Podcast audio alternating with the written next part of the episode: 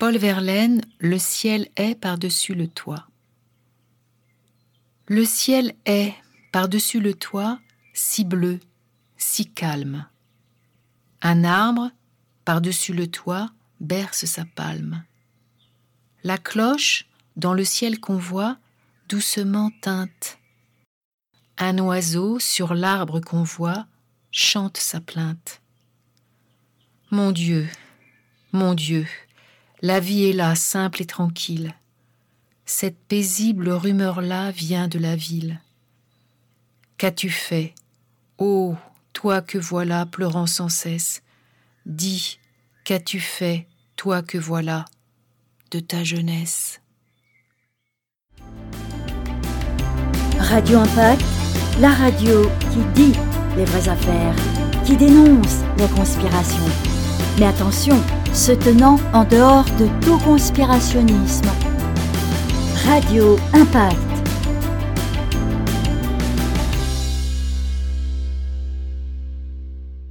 Mes amis, bien le bonjour. Comme vous avez pu le voir sur nombreux réseaux sociaux, j'étais en immersion totale chez les Patriotes, le parti de Florian Philippot. Je me suis rendu à leur congrès annuel à Arras à l'invitation de Philippot. Donc, j'aimerais vous parler de ce parti de l'intérieur, ce que j'ai vu dans les coulisses, ce que j'ai ressenti. Mais avant cela, j'aimerais quand même dire deux choses. Premièrement, j'habite au Royaume-Uni, je ne suis pas français, je n'ai pas le droit de voter en France. C'est important que je vous le dise, de sorte que vous sachiez que ce que je suis en train de vous dire aujourd'hui ne s'inscrit pas dans une logique euh, militante. Je partage avec vous ce que j'ai ressenti, ce que j'ai vu. Ça, c'est le premièrement. Deuxièmement, vu comment l'Internet euh, fonctionne et beaucoup de canaux YouTube fonctionnent, j'aimerais quand même vous dire que je ne me suis pas rendu à ce congrès en échange d'une considération financière. En d'autres termes, je n'ai pas été payé pour y aller. J'ai même payé moi-même mon hôtel, mon ferry, mon carburant et tout ça. D'accord? Juste pour vous dire que je n'ai pas de conflit d'intérêt de cette nature. Alors, on va commencer. J'ai pris donc le ferry depuis l'Angleterre, je suis arrivé à Calais, j'ai roulé jusqu'à Arras et j'ai rencontré Florian Philippot et son équipe. Je n'ai pas filmé. Pourquoi? Parce que si je commence à filmer, je suis pas là. Dans le sens, quand tu filmes, tu vas créer de la distance, tu es en train plutôt de considérer ton cadre, ton son, ta lumière, la batterie de la caméra, et puis finalement, tu n'es pas là. Les images de ce congrès sont largement disponibles sur Internet. Moi, je vous dis le reste. Je vous dis le, feeling depuis l'intérieur. Alors, je vais vous dire un truc. Entre nous, on est là, je suis dans la voiture, vous êtes dans votre lit ou dans votre bureau ou autre, on parle. Premièrement, quand je vais euh, chez des gens comme par exemple les patriotes, et, entre nous, si j'avais été invité par d'autres, si j'avais été invité, je sais pas moi, par exemple, euh, par, euh, c'est pas que je suis en train de lui tendre la perche, mais si j'avais été invité par l'UPR par exemple, j'aurais été. Donc le fait d'avoir visité un parti ne veut pas dire que je m'inscris résolument contre les autres ou, ou autre. Non, c'est pas c'est pas ça l'idée. L'idée, c'est une démarche d'ouverture, c'est une démarche d'ouverture intellectuelle, mais aussi une ouverture de valeur. Je vais vous dire un truc entre nous avant de parler des avant de parler des patriotes. Vous savez un truc Les combats des forces de l'argent ne connaissent pas les égaux. Ils ne connaissent pas les frontières. Pour eux, d'ailleurs, la planète, c'est c'est comment la planète pour les forces de l'argent? Eh ben, c'est comme une carte de Monopoly. Ils n'hésitent pas à vendre, acheter, déplacer, même si chaque mouvement finalement va impliquer la vie de millions de gens. S'en fiche. Les forces de l'argent n'ont pas ce genre de problème. Les forces des idées, malheureusement, peuvent en avoir. Ça signifie que quand je regarde l'opposition française, il y a pas mal de divisions à l'intérieur de celle-ci, et ce sont des divisions artificielles qui n'ont pas lieu d'être. Parce que l'ennemi, lui, n'est pas divisé. Lui, l'ennemi est uni. Et quand on combat un ennemi alors qu'on est divisé, c'est pas, c'est pas top. Mais revenons à notre, revenons à notre sujet. Donc, quand je suis euh, arrivé chez les, chez les Patriotes, j'ai rencontré donc euh, Philippot, j'ai rencontré les intervenants du lendemain, j'ai rencontré euh, les gens qui travaillent avec lui. À aucun moment, on m'a interdit d'être dans un endroit où on m'a caché des choses, où j'étais avec eux tout le long, j'ai tout vu. D'accord? Il y avait une transparence, j'ai bien aimé cela, il y avait une transparence dans l'attitude. Deuxièmement, je vais vous dire le truc, comment je fonctionne.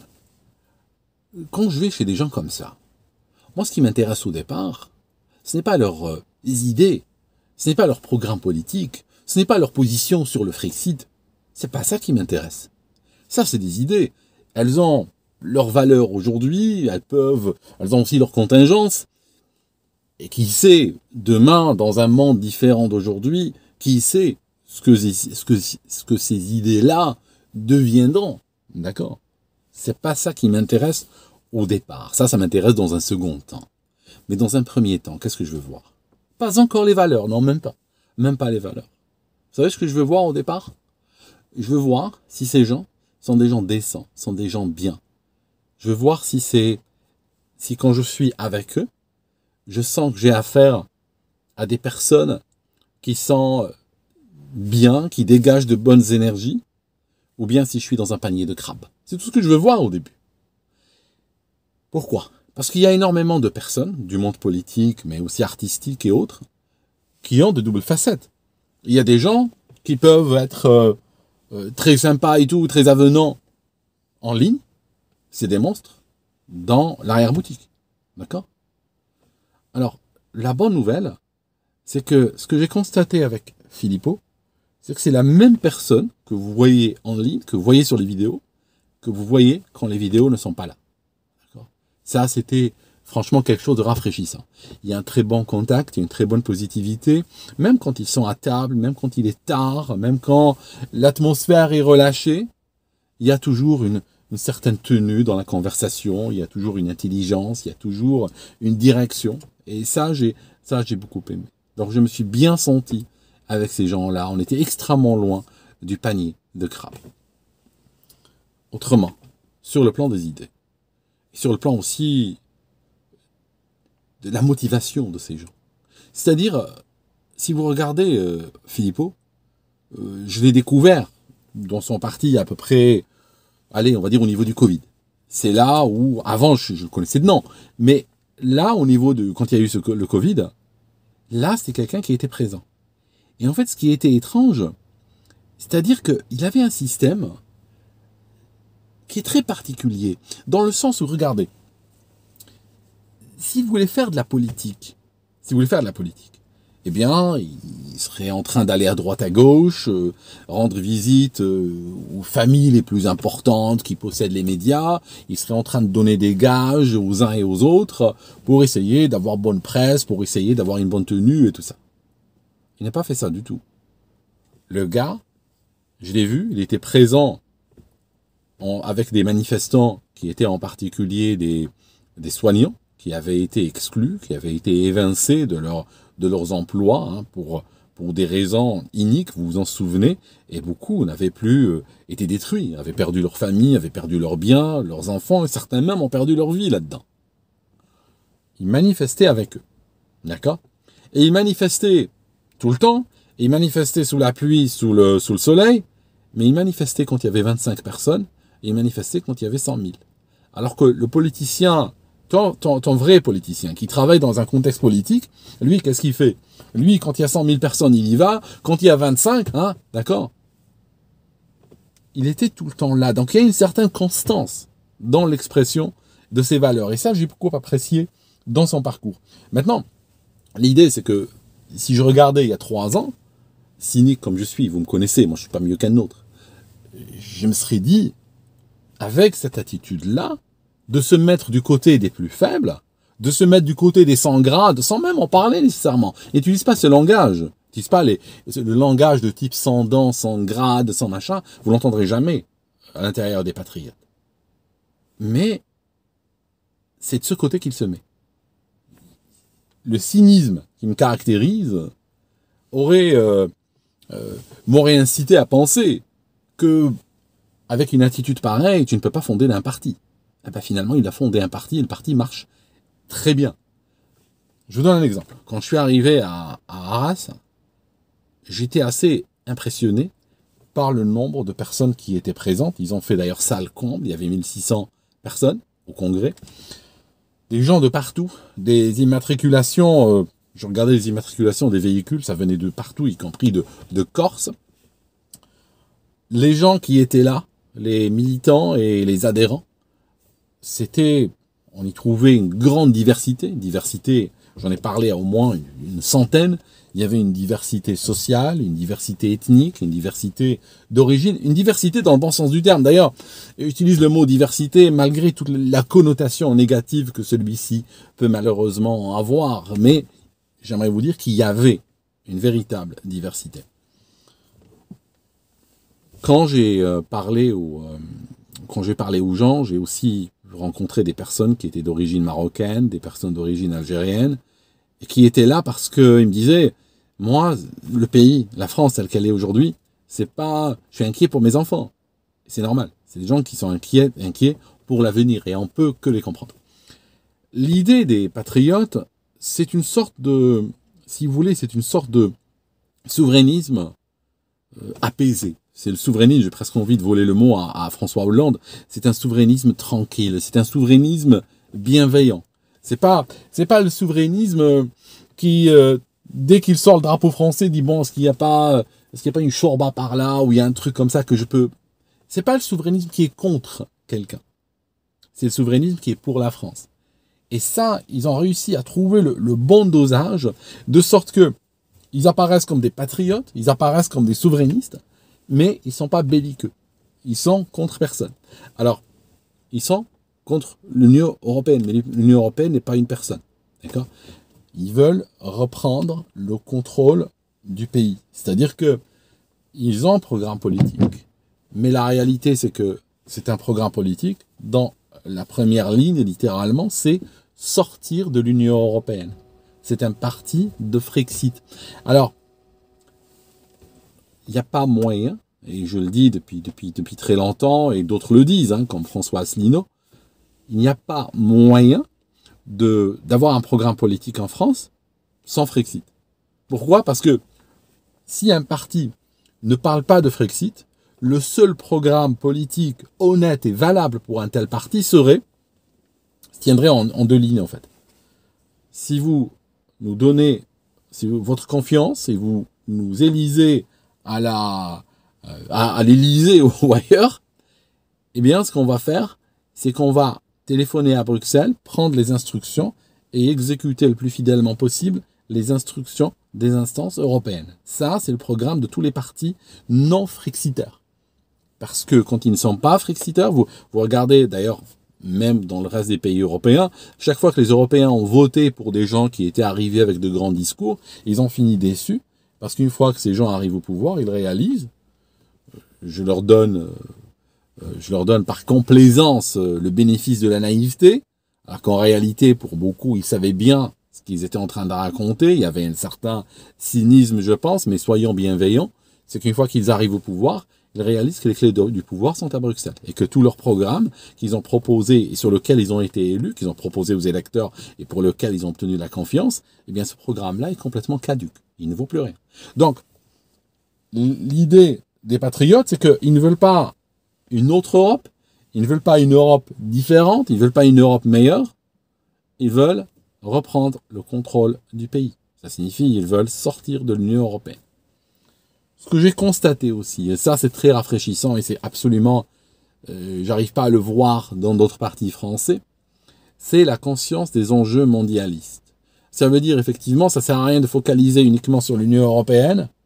Il faut aussi sortir d'autres organismes, euh, des fois des clubs informels, des fois des, des organisations étranges qui sont des repères de, de milliardaires et d'idéologues oisifs et farfelus comme, comme le WEF ou autres, qui sont aujourd'hui en train de voler littéralement les destins des peuples, qui sont en train de voler la démocratie et voler le choix démocratique à des peuples entiers.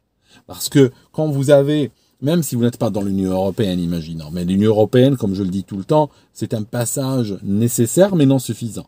Mais vous pouvez être en dehors de l'Union européenne, comme nous au Royaume-Uni. Mais si vous avez des dirigeants qui vont s'asseoir au WEF et qui ramènent des instructions depuis là-bas, nous, on peut pas voter pour le WEF. Le WEF, on peut pas le sanctionner par, par un vote démocratique. C'est une sorte de, c'est en train de devenir littéralement un, un, État, euh, un royaume sans, sans, terre. C'est en train de devenir une sorte de, d'organisme vers lequel de plein, plein, plein de dirigeants vont pour obtenir des instructions, obtenir des feuilles de route et, venir, venir nous les appliquer.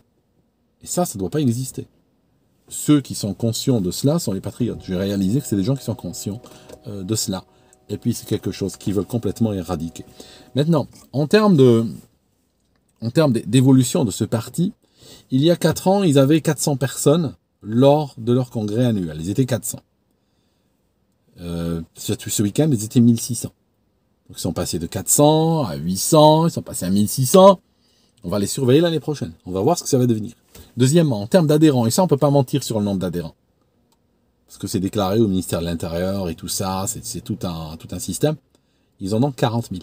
Il y a 40 000 adhérents, c'est énorme. 40 000 adhérents, ça les place. C'est le premier parti souverainiste de France. Euh, les LR en 80 000 adhérents, juste pour vous dire. Donc, euh, c'est un parti qui est en train de prendre du momentum, comme on dit en anglais. Ils sont en train de réellement sur une pente, sur une pente ascendante. Les médias classiques traditionnels n'étaient pas du tout présents à Arras, c'était zéro. C'est-à-dire qu'aujourd'hui, sur le plan médiatique, ils sont dans une phase où on va les ignorer. C'est normal. C'est une phase où on va dire ils n'existent pas. Le problème, c'est que j'aimerais dire à ces médias, c'est que ces gars-là, franchement, je les ai vus de l'intérieur. Si vous pensez que parce que vous allez les ignorer, ils vont soudainement péricliter et disparaître, j'ai une mauvaise nouvelle pour vous, vraiment. Ce n'est pas le cas.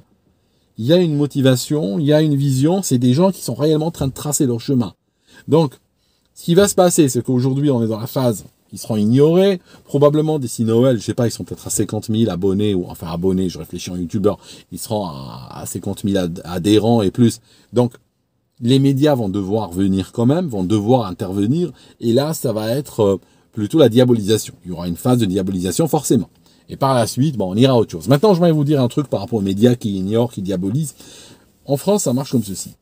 Les médias, dans leur grande majorité, appartiennent à un certain nombre de familles. Des familles extrêmement riches, richissimes, comme on dirait, qui vont, à chaque grande élection, élection présidentielle par exemple, vont euh, arriver avec leur euh, candidat. On a l'impression qu'on est à Chantilly, euh, Vincennes, Longchamp, n'est-ce pas? On est dans un Cannes-sur Mer, on est dans l'hippodrome, et chacun ramène son âne, n'est-ce pas? Chacun ramène son canasson, et puis on va lancer la course, et puis la famille dans le canasson arrive en pole position. Hein, bon, ça c'est plutôt de la de la Formule 1, mais on se comprend. Hein, le canasson qui arrive en premier, donc à ce moment-là, il fait gagner la famille qui a voté pour hein, qui, a, mis son argent pour. Et à partir de là, il arrive et il va les, arranger. D'accord? Ce système doit s'arrêter, mes amis. Vous n'allez pas vous faire bouffer à chaque fois comme ça, parce que, moi je vous le dis, vous, allez finir avec le slip au niveau des chevilles. Ça ne peut pas continuer comme ça. Parce que vous êtes littéralement, à chaque fois, le peuple français se retrouve à voter pour les choix, pour les offres qui lui sont présentées dans les grands médias. Or, ces offres-là sont des offres liées à des, à des, grandes familles qui possèdent les médias en question. Médias d'ailleurs que vous payez par vos propres deniers. Ce qui est assez dingue en France. Au Royaume-Uni, on a des milliardaires qui possèdent des médias, mais au moins, au moins, au moins, ils ont la décence de les financer eux-mêmes par leurs propres deniers. Alors qu'en France, euh, les milliardaires achètent le média, et puis euh, l'État lui signe un chèque pour qu'il fasse tourner. Je veux dire, tu achètes un joujou, euh, bah, finance-le, quoi, la moindre des choses, quoi. Je suis moi pour le propagandiste payeur, hein, d'accord, c'est ça le principe. Hein. tu fais de la propagande, tu payes. Voilà. Donc, je disais, c'est un parti qui est en, forte croissance et euh, toujours en gardant les mêmes, les mêmes principes euh, de Philippot qui, qui manifeste sous la pluie avec 25, 25 soignants. C'est-à-dire, par exemple, il y avait, parmi les intervenants, il y avait le gars, de, le président et porte-parole de Verity France. Vous vous rappelez, très connu, il a, perdu son épouse qui était malade, s'appelle Morissette, hein, pour vous rappeler. Elle s'appelle Morissette, elle était malade, euh, et puis euh, elle est décédée au bout de, quelques mois de, souffrance. Elle a eu une maladie neurodégénérative fulgurante, n'est-ce pas? Il a fondé son association et depuis, voilà. Maintenant, il a invité, il est venu parler sur la sur scène. Un truc. Moi, ça m'a frappé. Parce que, honnêtement, je vais vous dire un truc. Et, je parle toujours en, cynique. Si on est dans une politique cynique, pourquoi tu le ramènerais? Tu gagnes quoi avec ça Mais franchement, tu gagnes quoi Mis à part avoir mauvaise presse, qu'est-ce que tu vas gagner? D'accord? T'as rien à gagner. Mais ce que j'ai réalisé dans ce parti, c'est que c'est, nous sommes vraiment dans l'anti-politique quelque part. Nous sommes dans une logique où il y a des valeurs, il y a des gens qu'on invite, il y a des gens avec lesquels nous sommes. D'accord? Quand je dis nous, je ne me suis pas en train d'inclure là-dedans. Je ne suis pas encarté dans ce parti, comme je vous le disais en début de vidéo. Je veux dire, c'est. Mais ils sont. Ils vont inclure plein de monde, ramener des gens avec lesquels ils partagent des valeurs, des gens qui sont, qui peuvent même être au, plus bas, d'accord, de, de l'échelle, qui peuvent subir. Ils ont ramené par exemple René Chiche. René Chiche, c'est un syndicaliste qui est en train de, subir littéralement une, euh, une campagne de harcèlement judiciaire. D'accord Tu gagnes quoi avec lui D'accord Qu'est-ce que tu gagnes avec lui? Cyniquement par là. D'accord Je veux dire, il est radioactif, techniquement par là. Et il était là, il était sur l'estrade, il parlait au public. Et c'est ça que j'ai trouvé extraordinaire. C'est-à-dire que c'est pas un parti où on va se dire, on marche avec les gens debout, on va regarder si quelqu'un vient, est-ce qu'il peut nous aider à ramener du public, est-ce qu'il peut nous aider à avoir meilleure presse. C'est pas ça que j'ai senti. Et ça, c'est depuis des années, c'est même la marque de fabrique, on va dire, des patriotes. Il y a quelqu'un qui m'a, qui m'a écrit pour me dire, je discutais avec un, un, de mes, sur le WhatsApp ici, je discutais avec euh, l'une des personnes qui me suit sur YouTube. Et en fait, vous savez ce qu'elle m'a dit, ce qu'il m'a dit le gars? Il m'a dit, oui, le problème avec les, les patriotes, c'est que oui, j'ai compris, ils ont 40 000, euh, ils ont 40 000 adhérents en ce moment, mais ils sont en train de travailler sur une denrée rare qui est le non-mouton en France. Il m'a dit, euh, une fois qu'il va épuiser tous les non-moutons, eh ben euh, voilà, le père Philippot va se retrouver tout, tout seul ou et il pourra pas augmenter le nombre de ses adhérents. D'accord? C'est un peu l'idée. Bon, deux choses. Déjà, on va surveiller on va surveiller cette théorie, on va voir les 12 prochains mois ce qui va se passer, on va voir le prochain congrès, on va voir le prochain congrès s'ils seront à 1600, 1700, euh, s'ils seront à 900 ou s'ils seront à, à 3000. Donc là, c'est très intéressant à voir. Alors si le prochain congrès, ils vont doubler encore, ça veut dire que c'est réellement, euh, là, sur un horizon de 3-4 ans, ça risque de devenir vraiment un raz-de-marée. Donc ça, c'est la chose qu'on va observer. Deuxièmement, je pense que on a été trop injuste envers les Français. D'accord? De dire c'est des moutons et tout ça. Je ne crois pas que c'est des moutons. Je crois que c'est comme ça qu'on veut les présenter. Vous savez, ça me rappelle un peu. J'avais, euh, je connaissais quelqu'un et le prof le détestait à l'école quand il était enfant. Et comme le prof le détestait, il voulait le faire échouer. Et pour le faire échouer, ben il n'arrêtait pas de lui dire, toi t'es un nul, d'accord Toi t'es un nul, toi tu iras nulle part. Ok? Donc l'idée c'est quoi? L'idée c'est que on met l'étiquette on te met dessus, ça peut arriver hein, des fois dans des familles dysfonctionnelles, ça peut arriver partout. On te met dessus une étiquette de ce qu'on veut que tu deviennes. D'accord? Donc, si on n'arrête pas euh, de dire oui, les Français, c'est des moutons, ils sont nuls, ils, ils votent contre eux-mêmes et tout ça, à force de le répéter, eh bien, c'est une prophétie qui peut se réaliser. Mais je ne crois pas qu'elle qu'elle tienne vraiment la route. Je crois qu'il y a beaucoup de gens qui sont éveillés. L'expérience euh, covidiste a, beaucoup participé. On remercie ceux qui l'ont lancé parce qu'ils nous ont fait gagner beaucoup de temps. Hein. Je veux dire, tous ceux qui, les lanceurs d'alerte, ceux qui voulaient ouvrir les yeux sur, sur beaucoup de choses. Il y a plein de gens qui étaient à des, années-lumière de réaliser ce qui se passe et qui soudain ont été frappés par la lumière. Elle a traversé, elle a traversé littéralement l'univers par des, par des connexions impénétrables. Elle est arrivée alors que ils n'étaient pas censés voir ce qu'ils ont vu du tout de leur vie. Donc il y a eu quand même beaucoup de gens qui se sont, réveillés aux, aux, énergies néfastes du système. Et puis on, va voir. Hein. Moi je suis très très curieux, mais franchement, j'ai remercié les, patriotes du, de l'accueil que j'ai eu euh, chez eux, de, de l'hospitalité, tout ça. C'était franchement, euh, je me suis vraiment senti à l'aise euh, parmi eux. Je remercie aussi les gens très nombreux qui au meeting d'Arras sont venus vers moi. Je, je suis désolé Vraiment, je, présente mes excuses à ceux euh, auxquels je n'ai pas pu accorder beaucoup de temps, parce que les gens venaient de partout, je ne pouvais pas euh, rester longtemps avec chaque personne. Mais si je vous ai raté, si vous vouliez me dire des choses et que vous n'avez pas pu les dire, il y a toujours ce numéro que je partage et n'hésitez pas à venir vers moi. Merci mes amis d'avoir euh, écouté jusque-là. Et puis on se voit dans une, on se voit dans une prochaine vidéo. À très bientôt.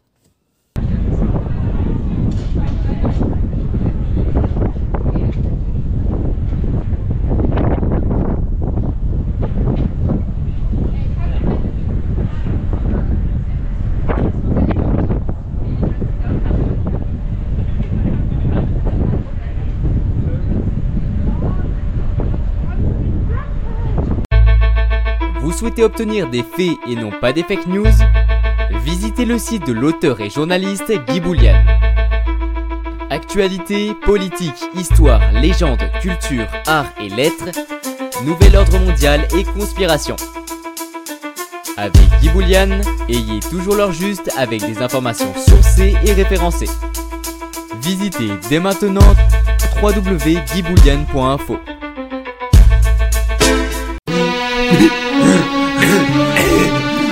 The natural is back. Pop, pop, pop. come on, come on, come on. Je joue au docteur des shots passerelles. Come on, faut augmenter la chaleur, faire cache ton flingue. Come on, une petite dingue.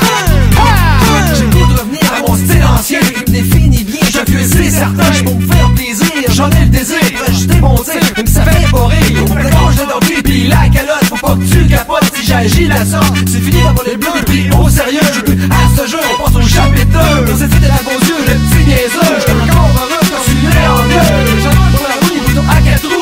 À chercher les bouts. Mais regarde merci pour parler. Quand à parler la cause, la route Ça c'est toi et la foule. Souvent c'est elle qui sort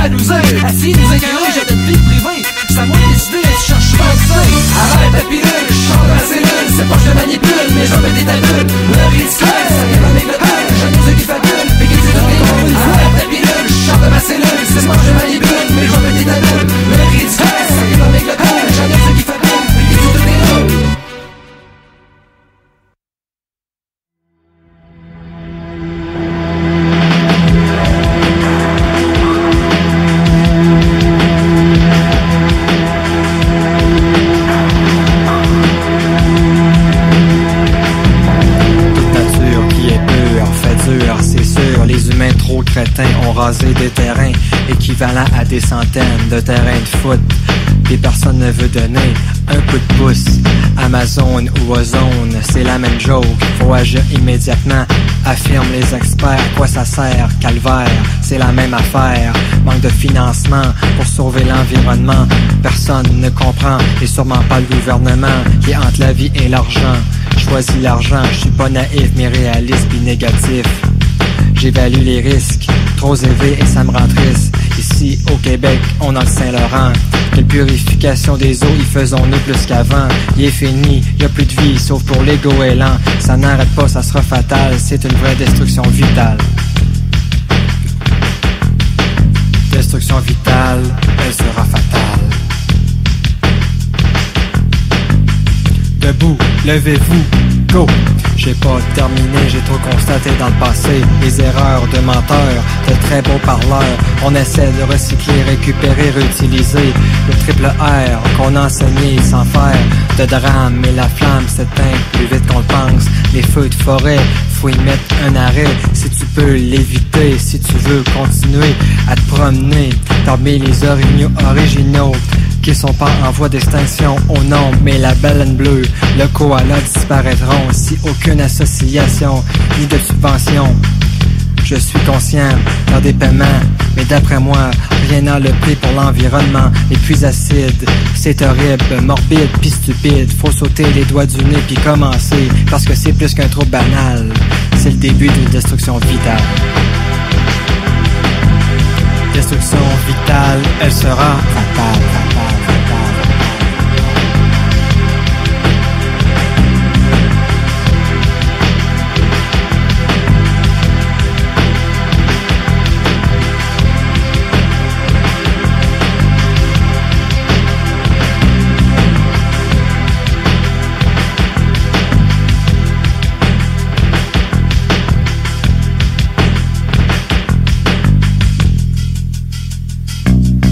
Arrêter de se le cacher, notre destruction est amorcée et on va tous un jour y passer le pétrole dans l'eau, dans l'air quand Saddam s'énerve.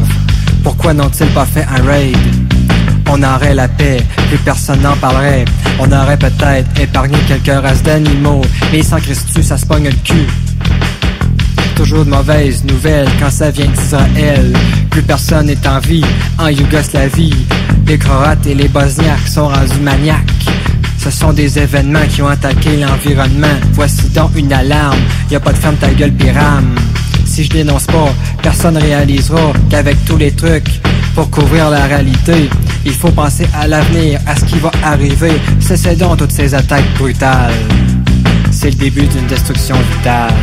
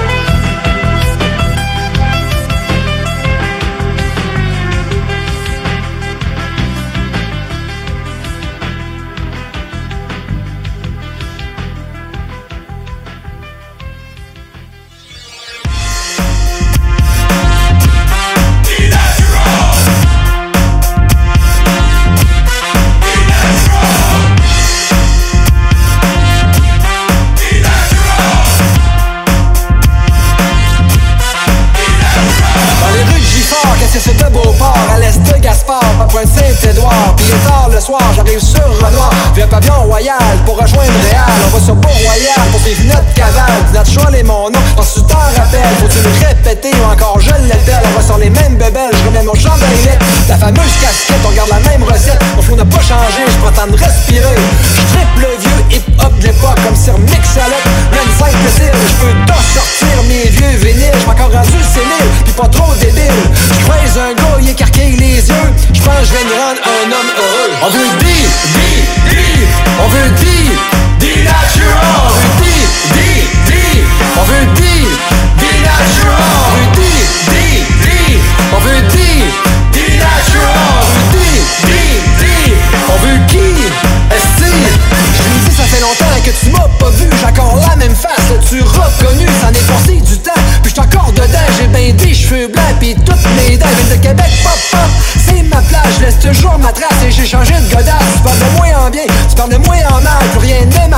puis on tripe en salle. J'irai apprendre mes lyrics par cœur. Voici mon coin quand j'étais mineur. J'allais arrêter de Gifort, puis les go cartes l'été. Ma gorge générale, dernière partie d'entrée. Et en canardière, ça date pas d'hier. Puis ma première job, j'ivrais les circulaires. Le code des fiers sur son cellulaire. On prend un selfie,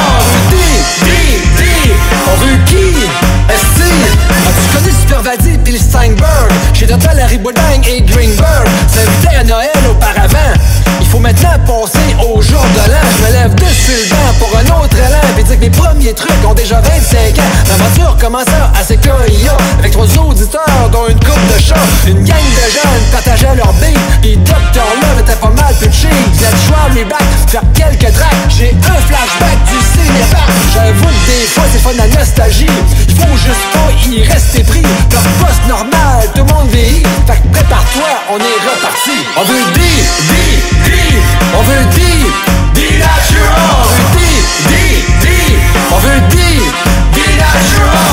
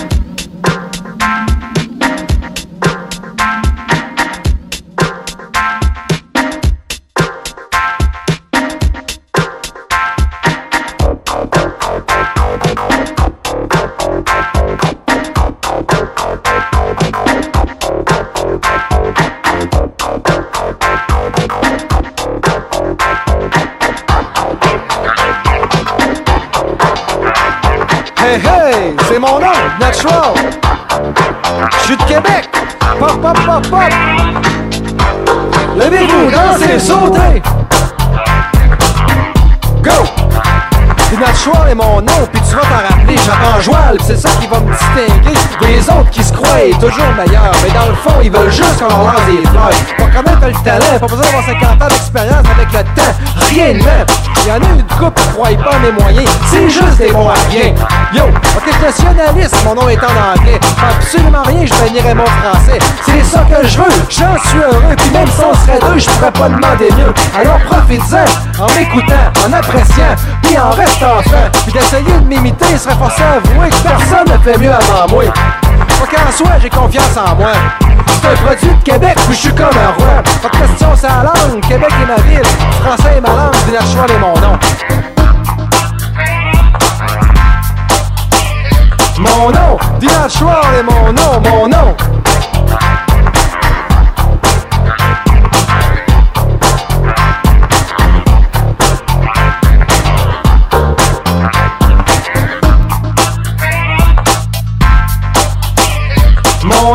Dylan Schwartz est mon nom, mon nom. Faut s'y tuer pour pas te perdre sa carte. Admire le château Frontenac. C'est pas Montréal, c'est la capitale provinciale que plusieurs négligent parce que c'est l'heure de vivre de nous chier dessus sans arrêt. D'habitude, ça vient d'une méchante gang d'épais. Racistes ils sont. Moi, je le suis pas, puis je trouve ça stupide. Je me demande quand ça arrêtera.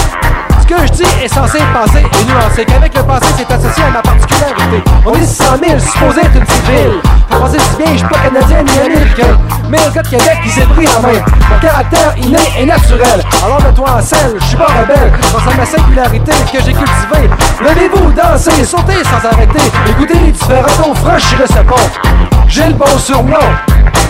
Pinat Chouard est mon nom. Mon nom, Dylan Schwartz est mon nom, mon nom.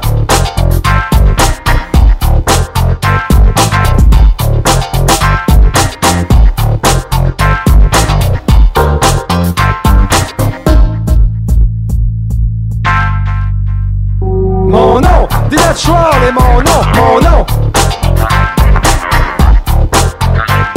Mon nom, Dylan Schwartz est mon nom, mon nom. Schwartz est mon nom, mon nom. Mon nom, Dylan Schwartz est mon nom, mon nom.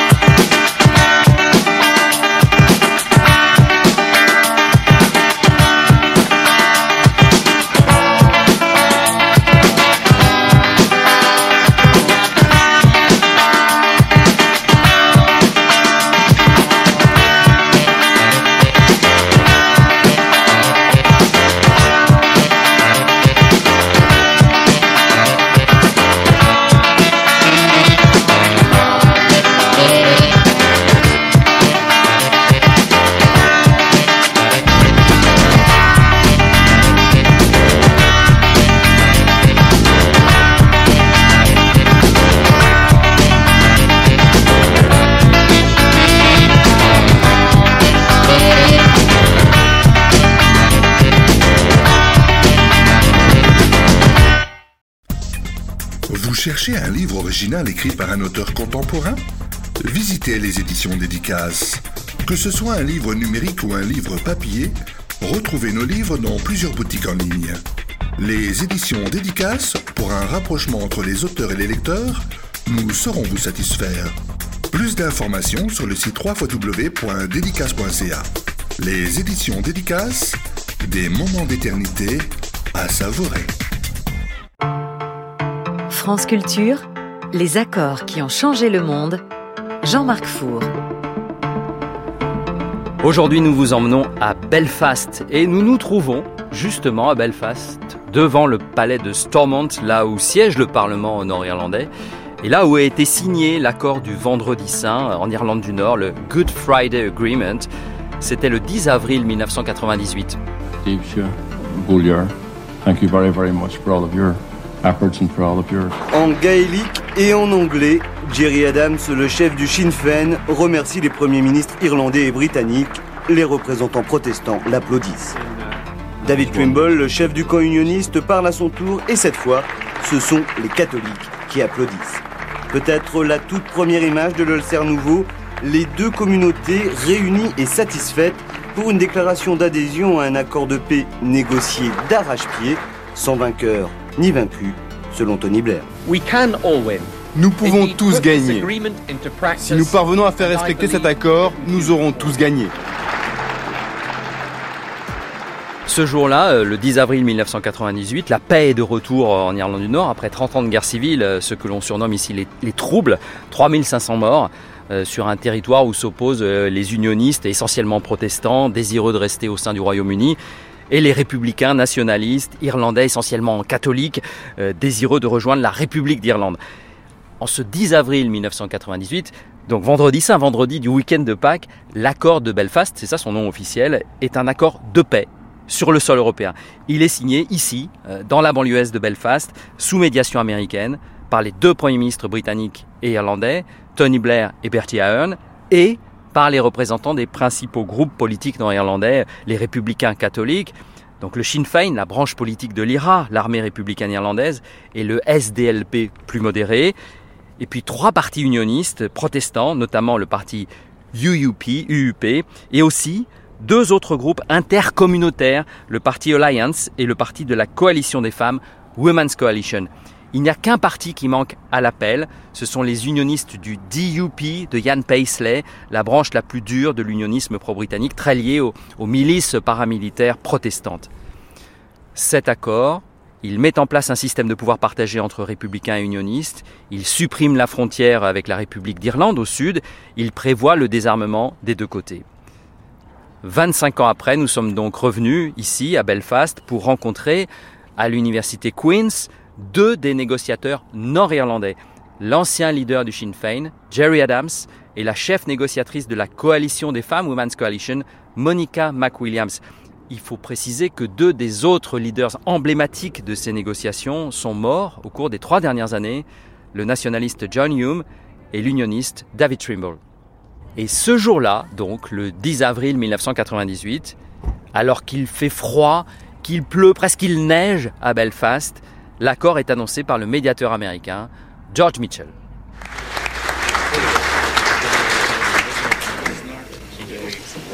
Je suis heureux d'annoncer que les deux gouvernements et les partis politiques d'Irlande du Nord sont parvenus à un accord. L'accord propose des modifications dans les lois constitutionnelles irlandaises et britanniques pour graver dans le marbre le principe selon lequel c'est aux habitants d'Irlande du Nord de décider démocratiquement de leur propre avenir. Jerry Adams, bonjour. Bonjour. Nous sommes ici avec vous à la Queen's University de Belfast. Vous avez donc dirigé le Sinn Féin pendant 34 ans, de 1983, même 35 ans, jusqu'en 2018. Vous avez consacré votre vie à ce combat politique. Vous êtes sans doute l'incarnation euh, la plus célèbre du combat des nationalistes catholiques en Irlande du Nord et donc l'un des principaux négociataires et signataires de cet accord. Quel souvenir vous gardez de cet instant précis? Uh, I remember that moment very well. Je me souviens très bien de ce moment. We, we were all quite exhausted. Nous étions tous plutôt épuisés. Il y a eu donc un petit moment comme un coup de barre. Je suppose que c'était un sentiment de retomber parce que les heures qui avaient précédé l'annonce du sénateur George Mitchell, nous avions attendu. Nous avions fait ce que nous avions à faire. Nous étions satisfaits d'avoir obtenu un accord aussi bon que possible à ce moment-là. La décision que nous attendions tous était celle de David Trimble. Et heureusement, David a dit oui. Nous étions tous soulagés qu'après tout ce travail, et pour remettre brièvement les choses en contexte, le Sinn Féin avait d'abord adopté une politique de paix. Le Sinn Féin a adopté pour la première fois un objectif de paix 14 ans auparavant, et j'ai commencé à écrire sur la nécessité d'un accord de paix en 1976. Donc le chemin a été très très long. Le gouvernement de l'époque avait pour politique de soumettre le Sinn Féin. Le Sinn Féin recevait des bombes, nous étions censurés, nos membres étaient tués, il y avait une guerre en cours. Et la politique du gouvernement de Londres, c'était la division, l'endiguement, et le gouvernement irlandais s'en est fait l'écho. Vous pouvez voir donc le chemin parcouru pendant plus d'une décennie de morts et d'assassinats en Irlande. Il n'y a rien de plus important que de faire la paix, que de mettre fin à une guerre. Est-ce que vous sentiez à cet instant-là ce poids-là, cette responsabilité Absolument. George Mitchell a dit quelque chose qui m'est resté en tête depuis. Il a dit, une fois l'accord conclu, le plus facile a été fait. C'est la mise en œuvre qui sera difficile. Jamais rien de plus juste n'a été dit à ce sujet. Nous étions soulagés. Nous avions un sentiment d'accomplissement, bien sûr. Nous étions fiers d'avoir apporté notre contribution. Toutes les personnes impliquées méritaient d'être félicitées. Ce n'était pas deux gouvernements. Il y avait le président Clinton, tous les partis locaux, sous l'égide de nos dirigeants, et en particulier de John Hume, qui ont fait preuve d'un grand leadership. Nous étions aussi confrontés aux difficultés qui se présentaient à nous. Et c'est la période de Pâques.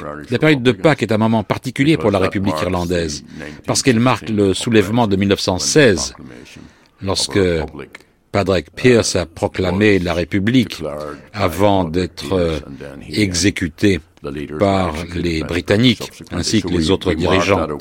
Nous commémorons donc cet événement chaque dimanche de Pâques.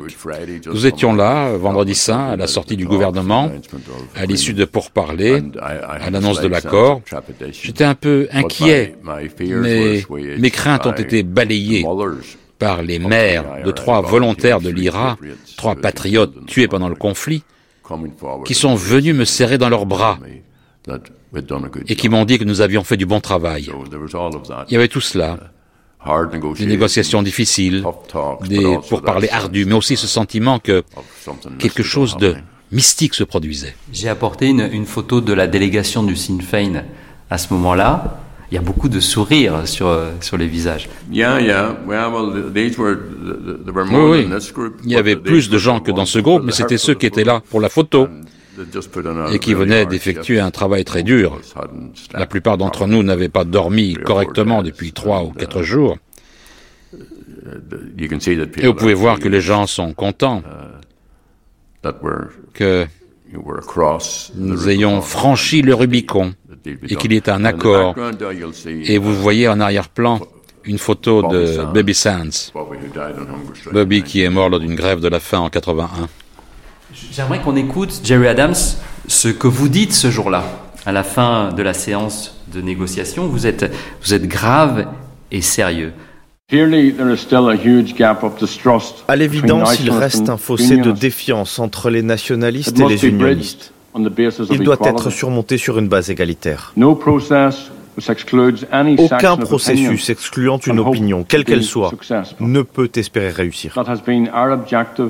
Cela a été notre but dans ce processus. Nous avons résisté à des tentatives pour nous forcer la main, nous marginaliser, nous faire taire, nous intimider. Nous sommes ici pour tendre la main de l'amitié pour représenter notre électorat. Ces négociations et le nouvel accord qui en résulte font partie de notre voyage collectif, depuis les échecs du passé jusqu'à un avenir commun en tant qu'égaux. Notre parti demeure totalement investi dans les objectifs du républicanisme irlandais. Nous continuerons à poursuivre ces objectifs dans les mois et les années qui viennent, et notre philosophie se résume peut-être ainsi, la paix entre l'orange et le vert. Jerry Adams, on sent beaucoup de calme, de gravité, le poids des responsabilités, et puis aussi cette image évidemment forte, le symbole, l'orange et le vert, euh, l'orange des unionistes, le vert des, des, nationalistes républicains, tout est là d'une certaine manière. Oui, le drapeau national irlandais reprend le drapeau tricolore français, la tradition orange, notre tradition verte, et le blanc pour signifier la paix et l'égalité entre les deux. Il s'agit donc de nous rassembler. Je suppose que la grande division est entre l'orange et le vert, et c'est une division artificielle qui a été créée par euh, l'implication britannique dans nos affaires et la division de notre pays, la partition de notre île. Mais cela résume bien le grand défi d'il y a 25 ans. De plus, c'est notre pays, c'est notre pays, c'est notre peuple.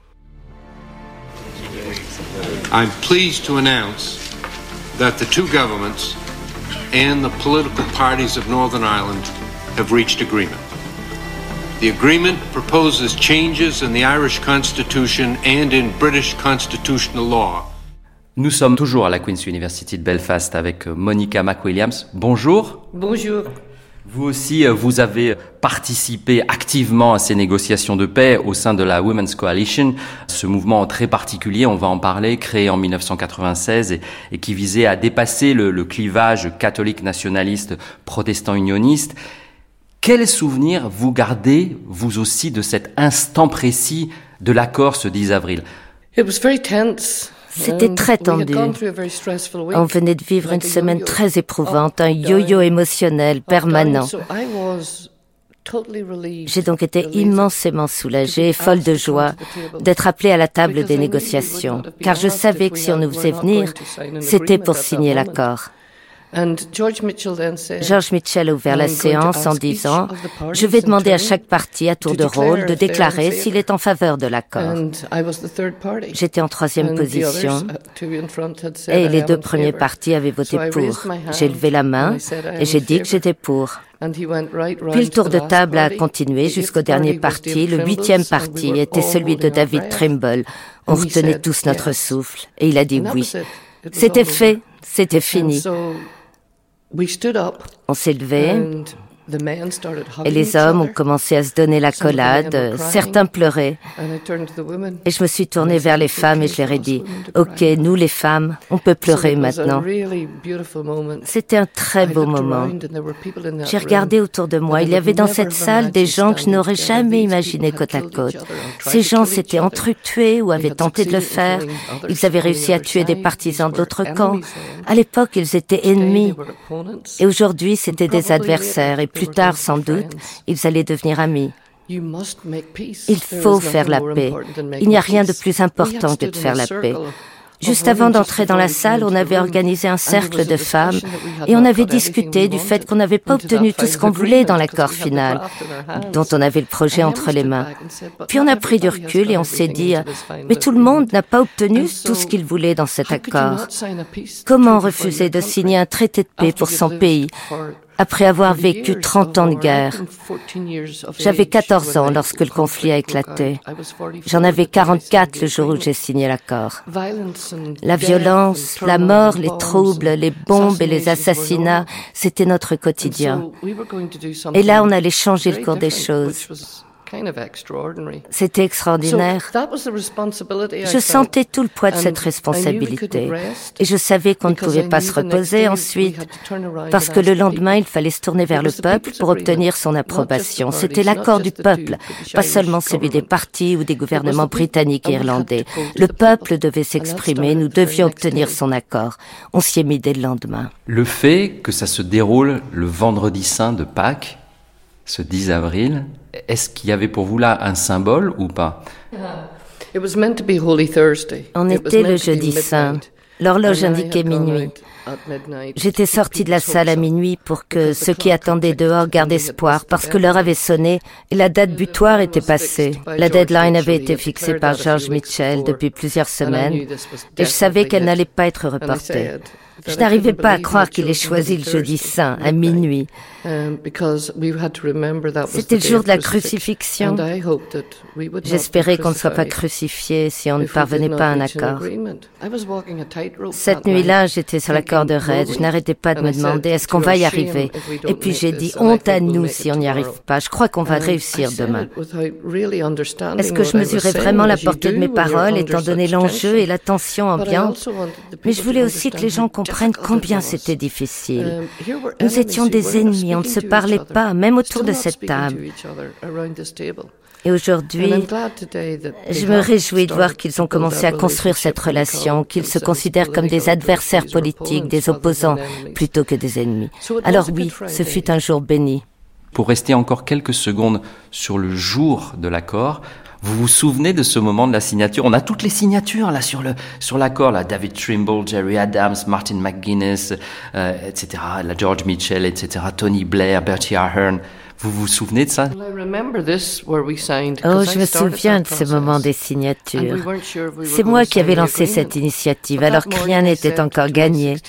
Mais ce matin-là, j'ai dit à ma filleule de 16 ans, la fille d'une amie qui s'ennuyait dans un fauteuil, je lui ai dit, tiens, Prends la page de titre du projet d'accord, tu vas aller voir tous les partis et tu demandes à leur chef de la signer, sans oublier les chefs du gouvernement. Parce qu'on ne se retrouvera plus jamais tous ensemble quand on repartira demain, quelle que soit l'issue du vote. Elle s'est exécutée et comme elle était si jeune, tout le monde s'est empressé d'accéder à la requête de cet enfant et puis trouver l'idée amusante. C'est maintenant devenu un document historique. Et voici la page de garde de l'accord final. C'est émouvant de voir tous ces noms et ça me rend triste aussi parce que beaucoup sont morts, y compris des gens que je ne connaissais pas avant. Et l'un d'eux est devenu comme un frère pour moi. Et j'espère avoir été une sœur pour lui. C'est ce que j'ai dit à son enterrement. Il venait d'un milieu complètement différent du mien. C'était un ouvrier protestant des chantiers navals de Belfast. Et moi, je suis fille d'agriculteur, élevée à l'école catholique. Et il n'y avait pas un jour où on ne se parlait pas. Et par la suite, on se téléphonait tous les jours à chaque fois qu'il y avait une crise. Mais tout ça l'avait tellement affecté qu'il est mort d'une crise cardiaque au début de la cinquantaine. Après la signature, je craignais que des dirigeants soient assassinés, comme c'est arrivé dans d'autres processus de paix qui ne survivent pas. Mais ce qui s'est passé, en fait, c'est que la santé de ces négociateurs a été terriblement affectée. Beaucoup ont eu des crises cardiaques, certains sont morts, d'autres ont développé un cancer. J'ai eu un cancer, mais j'ai survécu. Mais Mo Mulham, Marjorie a été emportée par une tumeur au cerveau, David Trimble par un cancer, et John Hume a été très malade. Il avait subi un stress considérable. Mais tous y croyaient quand ils ont signé ce document. Je regarde leur signature, là, ils étaient passionnés, courageux, et ils ont pris des risques. C'est ça qui fait un traité de paix. France Culture, les accords qui ont changé le monde, Jean-Marc Four. Aujourd'hui, pour ce dernier épisode, nous nous intéressons donc à l'accord de paix du Vendredi Saint à Belfast, en Irlande du Nord, en 1998. Nos invités sont la négociatrice de la coalition des femmes nord-irlandaises, Monica McWilliams, et l'ancien leader du Sinn Féin, Jerry Adams. Revenons euh, au moment où ça a commencé. Quand est-ce que ça a commencé réellement ces négociations, Jerry Adams? Qui a eu le premier l'idée de ces négociations? J'ai écrit pour la première fois sur ce sujet en 1976, alors que j'étais emprisonné. Il y a eu un incident à Belfast où un véhicule en fuite de l'IRA avait été pris en cible par l'armée britannique. Le conducteur avait été tué au volant. La voiture avait percuté une famille, la famille McGuire. Les enfants McGuire ont été tués. Et c'est de là qu'est né un mouvement spontané, les Peace People. J'ai commencé alors à explorer ce qu'est la paix. Par la suite, le père Alec Reed, qui était un très bon ami à moi, et le père Des Wilson nous ont accompagnés lors de ces terribles grèves de la faim de 81 et de la mort de ces dix hommes en grève de la faim. Et j'ai dit, ceux qui veulent que l'IRA cesse doivent concevoir une alternative. On doit être en mesure de dire aux volontaires de l'IRA, écoutez, vous n'êtes pas obligés de faire ce que vous faites. Il y a une autre façon d'atteindre vos objectifs. Le père Reed, par son engagement en faveur du dialogue, de la dignité humaine, du respect, mérite donc à bien des égards d'être salué. Il était très tenace. Il n'a pas lâché l'affaire. John Hume a joué un rôle considérable. Lui et moi, nous sommes mis d'accord sur les principes et les objectifs de base. Est-il exact que les premières discussions ont eu lieu dans, dans, une, dans une église ou un monastère? Le monastère de Clonard c'est une des principales églises catholiques de Belfast. Elle est dirigée par la congrégation des Rédemptoristes. uh, C'est pas une église paroissiale. Et donc elle a un peu plus de liberté qu'une église normale. Le père Alec a donc invité John Hume à me rencontrer. Et la première réunion a eu lieu au monastère de Clonard. Nous y avions également rencontré des unionistes au fil des ans. Ce n'étaient pas des dirigeants unionistes. Ils ne représentaient pas le parti unioniste, mais il s'agissait surtout de personnes impliquées dans l'Église, la communauté ou euh, l'aspect civique. À l'époque, le monastère jouait donc un rôle essentiel en offrant un lieu à la fois privé et où les gens pouvaient se réunir. Les vraies négociations, on va dire, commencent en fait en juin 1996. Quand vous arrivez à la première séance de négociation avec Martin McGuinness, c'était très tendu. Oui, oui, on, on avait été rejetés. C'était tout à fait stupide à court terme. Tout comme le refus des unionistes de nous parler lorsque nous avons fini par émerger, c'était tout aussi stupide à court terme. Et on parlait tout à l'heure des négociations réelles, de bâtiments gouvernementaux officiels.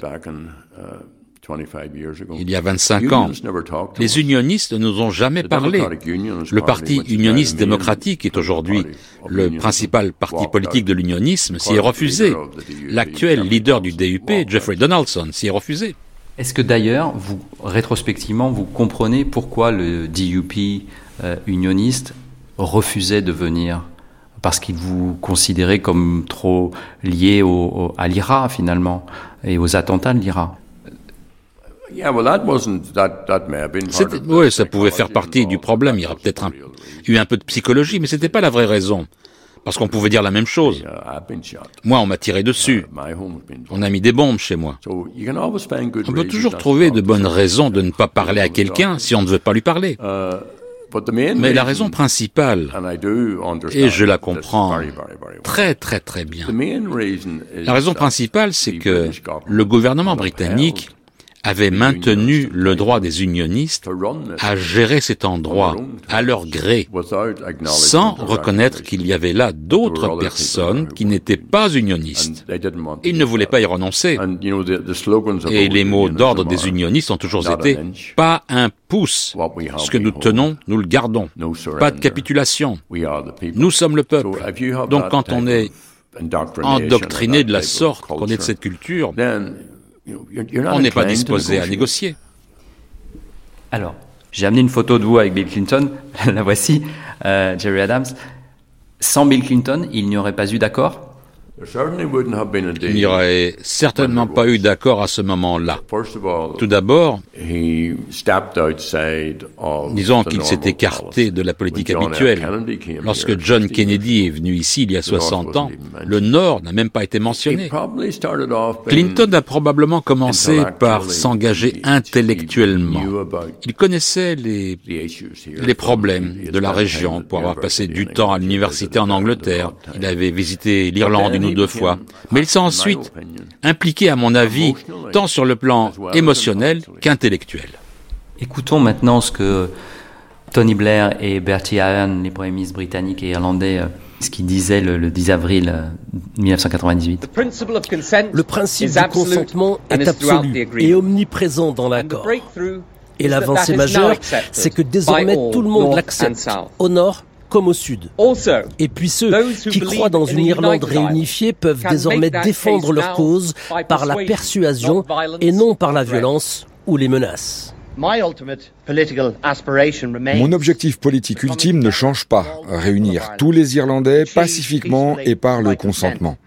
J'accorde la plus grande valeur à la relation entre le gouvernement irlandais et le gouvernement britannique. Mais il me tarde aussi de voir une nouvelle ère d'amitié et de réconciliation entre unionistes et nationalistes, où chacune des deux cultures peut vraiment apprendre la valeur de l'autre. Jerry Adams, même question, sans l'implication personnelle de Tony Blair et de Bertie Ahern, il n'y aurait pas eu d'accord? Il est certain qu'il n'y aurait pas eu d'accord à ce moment-là. Pendant très longtemps, j'ai eu la conviction que nous finirions uh, par négocier et qu'on atteindrait une conclusion positive. Uh, Mais Shakespeare a écrit il y a une marée dans les affaires des hommes. Et nous, nous avons pris cette marée en cours.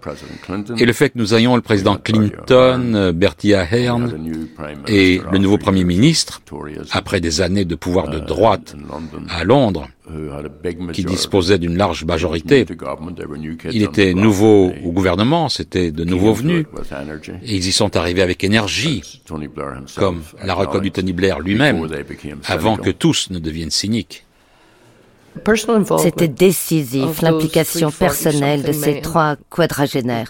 Bill Clinton était un peu plus âgé, les deux autres avaient tout juste 40 ans. Um, C'étaient de jeunes dirigeants qui avaient le sens de la négociation. Bertie Ahern avait négocié des um, accords avec les syndicats. Une grande alchimie, une grande personnalité, pas d'ego. Um, Bertie Ahern voulait sans doute, comme il l'a dit, sentir la main de l'histoire sur son épaule. Eh bien, il euh, figure désormais dans les livres d'histoire. Et vous savez, il a donné beaucoup de son temps pour l'Irlande du Nord. J'entendais les gens se plaindre. Que fait le Premier ministre à Belfast à consacrer autant de temps au processus? Et je leur disais, attendez de voir. C'est le temps nécessaire pour montrer qu'il est investi. Mo Molam, Marjorie Molam était là aussi. Tony Blair lui doit beaucoup. Elle était notre secrétaire d'État. Alors quand on salue l'action de Blair, il faut rendre hommage à Mo. Elle était comme une bouffée d'air frais. C'était une politicienne sans pareil et une femme. Elle a mieux compris l'Irlande du Nord qu'aucun autre secrétaire d'État britannique. Elle a compris qu'elle devait parler avec les républicains sans qu'on la traite de vendue ou de traître. Et puis il y avait Bill Clinton, charismatique, un leadership incroyable. Quand je l'écoutais nous parler, je me disais, il va faire une gaffe parce qu'il n'est pas d'ici. Il va énerver quelqu'un. Mais pas un seul faux pas, du pur génie. Monica Back-Williams, revenons en arrière. Quand, quand vous euh, créez la coalition des femmes en 1996, quel est votre objectif? Ah, c'était très simple. On avait appris qu'aucun des autres partis n'allait avoir de femmes déléguées. Et pourtant, une déclaration de Downing Street prenait l'égalité d'estime. Égalité d'estime pour qui? L'égalité pour qui? Bien sûr, nous voulions sortir du conflit, mettre fin à la guerre, aux violences, mais la transformation, c'est plus que ça. Si on veut bâtir une nouvelle démocratie, cette démocratie doit être égale pour les hommes et les femmes. Je sais ce qu'ils disaient. Dites à ces femmes d'attendre. D'abord, on construit la paix et après, on réglera le problème. Mais ce n'était pas la bonne façon de procéder. Alors, deux ans avant, j'avais convié toutes les femmes à une conférence dans une région rurale et je leur avais demandé si elles pensaient qu'en cas de pourparlers de paix, les femmes de ce pays devaient être représentées. Elles venaient de tous les horizons, protestantes, catholiques, celles qui croyaient en l'Union, celles qui se battaient pour l'Irlande unie, celles qui ne se reconnaissaient pas dans cette opposition binaire, britannique ou irlandaise, et qui voulaient complètement autre chose pour leurs enfants et pour elles-mêmes. Elles sont venues par centaines. La salle était pleine à craquer. J'ai dû installer une autre salle avec vidéo, tellement il y avait de monde. Alors j'ai senti cette grande soif. Les femmes voulaient être impliquées. Elles avaient déjà été les artisanes de la paix. Elles avaient veillé sur les murs de la paix dans leur quartier. Elles risquaient leur vie pour protéger leurs enfants. Elles négocient tous les jours. C'est ce que font les femmes. Et c'est porté par cet élan que nous sommes allés dire aux deux gouvernements, vous ne pouvez pas revenir au statu quo. Une occasion unique se présente. Sachez la saisir. Ils nous ont entendus. D'accord pour dix partis. On a fait six semaines de campagne, on a été élus. Nous étions neuvième parti à être élus.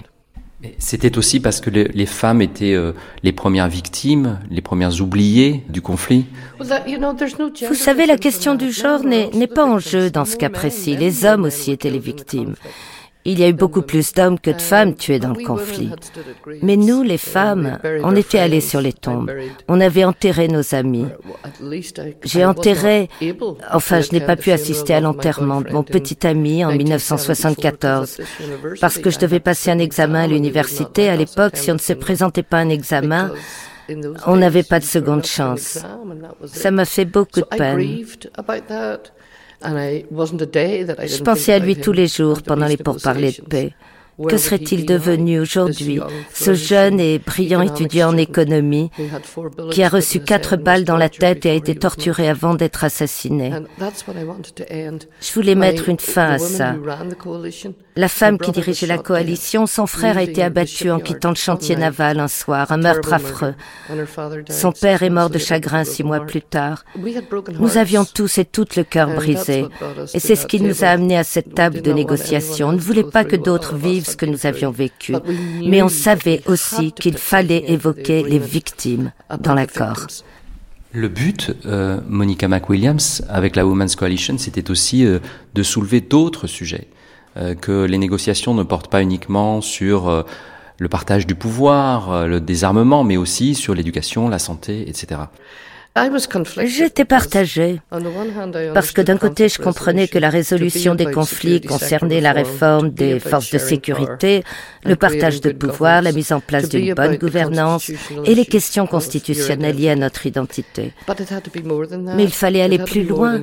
Il ne fallait pas s'occuper seulement des armes et des prisonniers. Il s'agissait aussi de savoir ce que les gens voulaient, ce qui nourrit la paix, ce qui crée la sécurité. Quel avenir souhaitez-vous pour vos enfants. C'est ainsi qu'on a obtenu les propositions sur l'éducation interculturelle, sur le forum civique consultatif, parce qu'on avait vu agir les syndicats, les entreprises, les associations d'handicapés. Ils faisaient tous entendre leur voix. Le premier jour des pourparlers de paix, nous avons changé les règles en demandant que les deux grands partis ne soient pas les seuls à donner leur accord. Tous les autres partis devant se ranger derrière eux.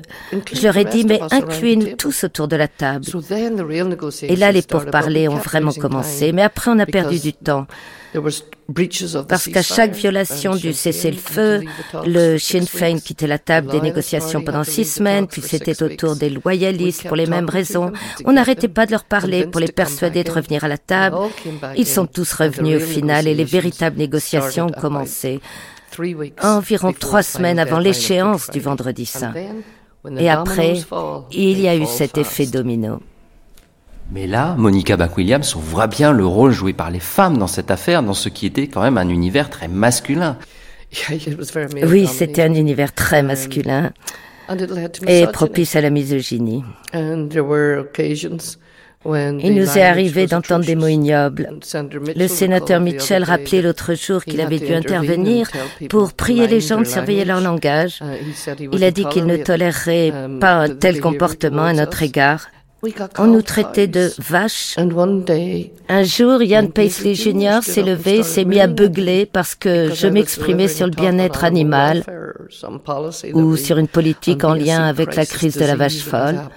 Je suis fille de paysan, je savais de quoi je parlais. Et soudain, tout le monde s'est tu. Mais on nous a dit aussi à la table des négociations, la seule table que vous, les femmes, devrez pouvoir approcher, c'est celle que vous allez astiquer. Qu'est-ce que vous faites là Je devais leur rappeler tous les jours que nous avions été élus, que nous avions un mandat et que nous avions tous les droits d'être là. Est-ce que vous aviez des échanges directs, Monica McWilliams, avec les, les hommes qui étaient les, les leaders des, de, de, ces partis politiques irlandais, les, les Jerry Adams, les John Hume, les David Trimble? Je les connaissais très bien. Ils étaient assis autour de la table avec nous pendant ces deux années. Personne n'aimait le bâtiment qui abritait les négociations. Moi, je l'adorais parce qu'on était obligé de se saluer, de se parler, de dire bonjour. On courait sans cesse dans les couloirs d'un bureau à l'autre. Aujourd'hui, je les entends dire que c'était un bâtiment horrible, alors que pour moi, il était idéal. Mais c'est peut-être parce que je suis une femme. Et comme toutes les délégations étaient proches les unes des autres et se croisaient, si on avait été dans un grand palais ou un château, on aurait été cantonné dans une aile et on n'aurait pas croisé tous ses camarades, ses amis, ses collègues. Bon, certains d'entre eux ne nous voyaient pas comme des amis parce qu'on poussait très fort. C'était le cas de David Trimble à l'époque. Il nous aimait pas beaucoup. Mais il y en a toujours un dans chaque parti. Et j'en ai trouvé un. Et j'en ai fait mon ami. Dans le parti de Trimble, je suis devenue très proche de plusieurs personnes. C'est comme ça qu'on négocie. Vous découvrez ce qui les motive, ce qui les intéresse. Si vous pensez qu'il ne faut jamais parler à un tel, vous ne serez jamais un bon négociateur. Allez vers cette personne, parlez-lui. C'est ce que j'ai fait. Je les ai invités à dîner chez moi. Il n'y avait pas de moment de convivialité entre les pourparlers, ce qui était une erreur. On aurait dû nous emmener plus souvent dans des lieux retirés, des lieux sûrs, loin des caméras. Ça ne s'est produit qu'en Afrique du Sud et une fois en Amérique. J'ai donc décidé de les inviter, ainsi que leur épouse, à venir dîner chez moi. Ils étaient dans les petits partis loyalistes, mais j'avais aussi très bons amis dans tous les autres partis. J'ai réalisé qu'il n'était pas nécessaire d'aimer quelqu'un pour le comprendre. C'est comme ça que se construit une relation. Si on l'aime, ça aide. Et il y a ce slogan féministe, vous savez, euh, ce qui est personnel est politique. Mais le politique peut devenir très personnel. C'était le cas. Certains partis nous voyaient comme des traîtres, des taupes, des sous-marins.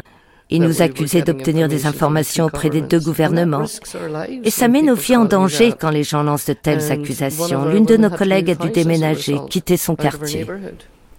Quelques mots sur la dernière phase des négociations. Ces 22 derniers jours, en mars et en avril 1998. C'était quand même les montagnes russes, non? oui, j'avais employé cette expression. Et puis je me retrouve à parler de yo-yo. Vous choisissez la métaphore que vous préférez. En tout cas, nos émotions fluctuaient au rythme des nouvelles propositions qui étaient rédigées à la hâte. Puis j'ai remarqué que les gens soulevaient toujours plus de problèmes. Et je me suis dit qu'un des secrets d'une négociation réussie, c'est d'apporter des solutions. Alors j'ai dit à mon équipe, aux négociatrices, de plancher sur le maintien de l'ordre, la gouvernance et les droits humains. Elles se sont rapidement divisées en équipes. On a utilisé des tableaux de conférence pour tout noter. Et puis toute la nuit, on a débattu sur ce qu'il fallait faire figurer ou non dans le texte. C'est une méthode d'enseignant. On avait le ventre vide parce qu'il n'y avait plus rien à manger. Tout devait s'arrêter le jeudi saint il nous restait donc une nuit et un jour entier sans nourriture. Alors on s'est commandé des pizzas. Ça a donné lieu à une scène amusante. Il s'était mis à neiger, ce qui est inhabituel.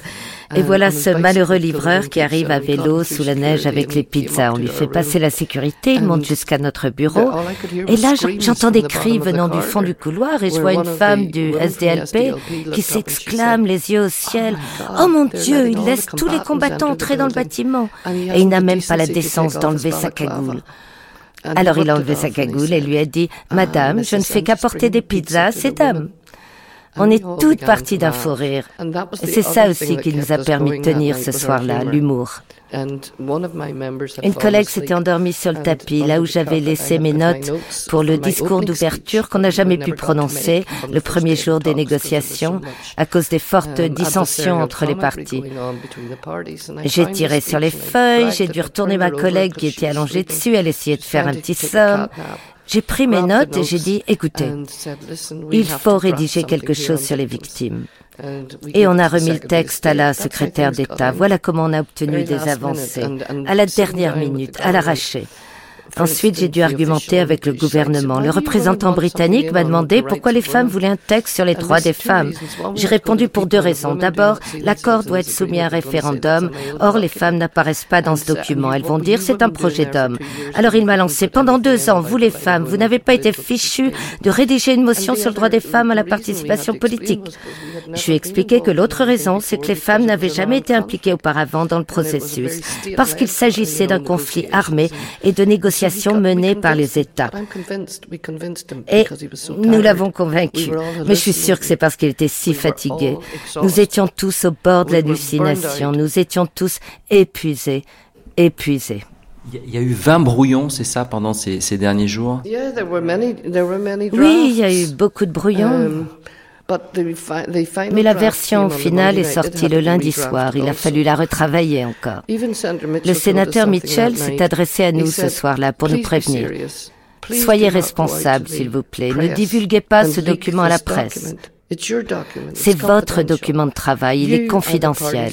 C'est vous qui devez négocier les problèmes que pose ce projet, pas la presse, pas les gens qui s'y opposent et qui hurlent sous nos fenêtres. On les entendait bien, ils étaient venus en force. Les partisans de Paisley invectivaient bruyamment leurs propres délégués unionistes qui se trouvaient à l'intérieur du bâtiment. Il les accusait de trahison, mais l'intimidation a échoué.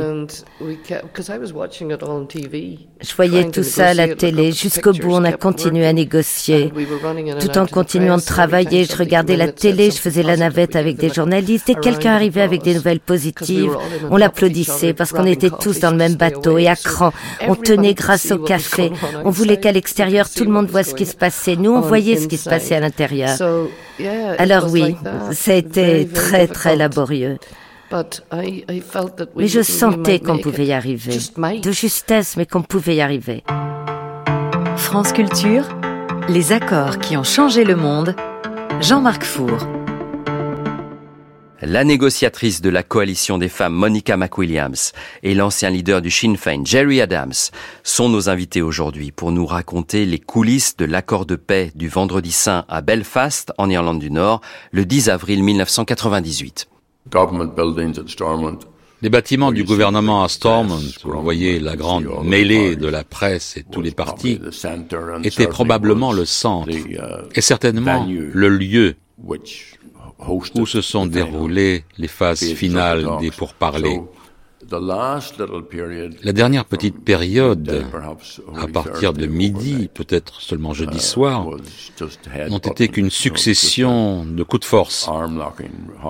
Nous devions nous assurer que non seulement il fallait obtenir un accord, non seulement que tout le monde pourrait signer, mais aussi qu'il fallait convaincre nos propres partisans.